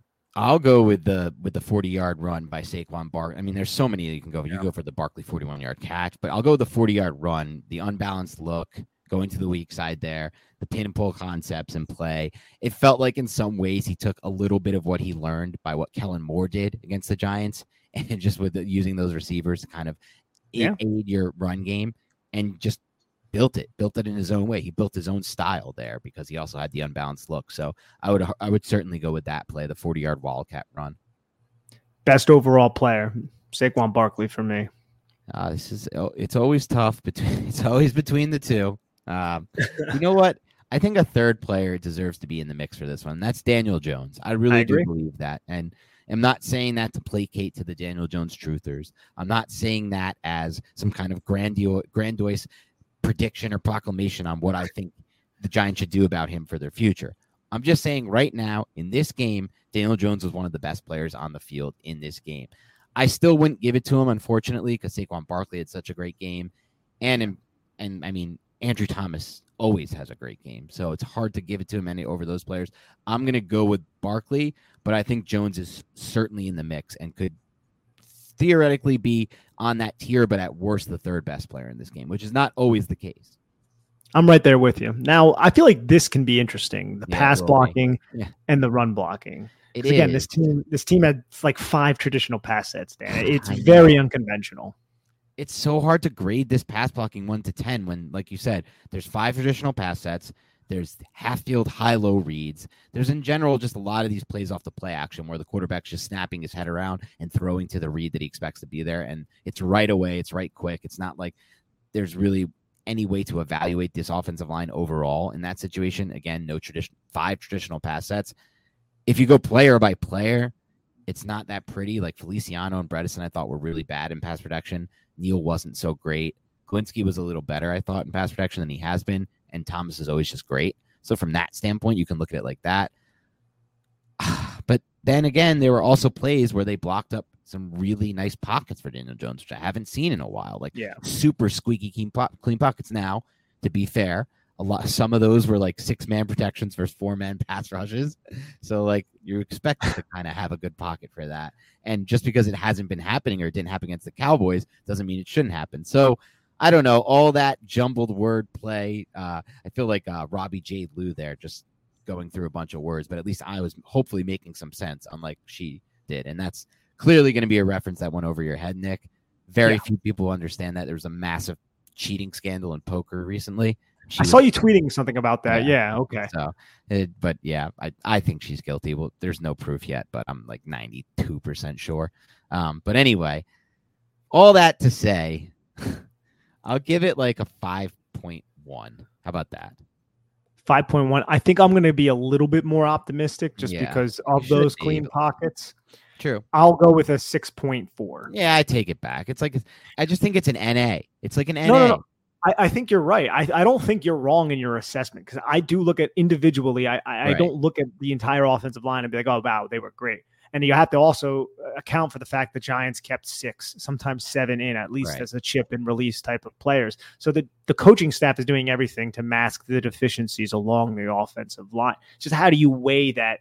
How do you weigh that exactly when it, when we're giving this you know arbitrary grade, if one to ten with decimals, of course. yeah, it is hard to figure it out, especially when you, like you said, the most important thing is they're not really running that many traditional pass sets. So that's when you really see them tested. But there were just a lot of examples when we watched the film of just like Bredeson getting beat too too easily and too early, Neal getting beat, Feliciano getting beat. Those three Yeah. really, and so it's hard to give it too high of a grade. How about the run blocking, one to ten? the run blocking there were several run plays that weren't blocked up as well as as i feel Yes. like they could have been but the plays that were sprung were excellent. And i feel like that's because of scheme. I feel like that's because of non-traditional blockers. I feel like it's because of the blockers. Uh, let's go with a strong 7.1 Yeah, I'll go seven seven. And again, maybe I'm crediting the scheme too much here, but there were some really well blocked plays by the Giants. And obviously there were other plays where we're like, if this one player makes his executes his assignment, this could have gone for a big gain. And that's still Yeah. I'm still giving that type of play like a pretty good grade overall because the rest of the offensive line, the rest of the unit, including the tight ends, whoever you want to consider in the blocking on that play, was doing their job. It was doing a good job. So it's like one player, how much can I weigh it down with one player making a mistake, even if it's a big mistake? So I'll give it a seven seven. Love it, Dan. Love it, man. I that right there, though, we're talking about something we've never talked about recently, right?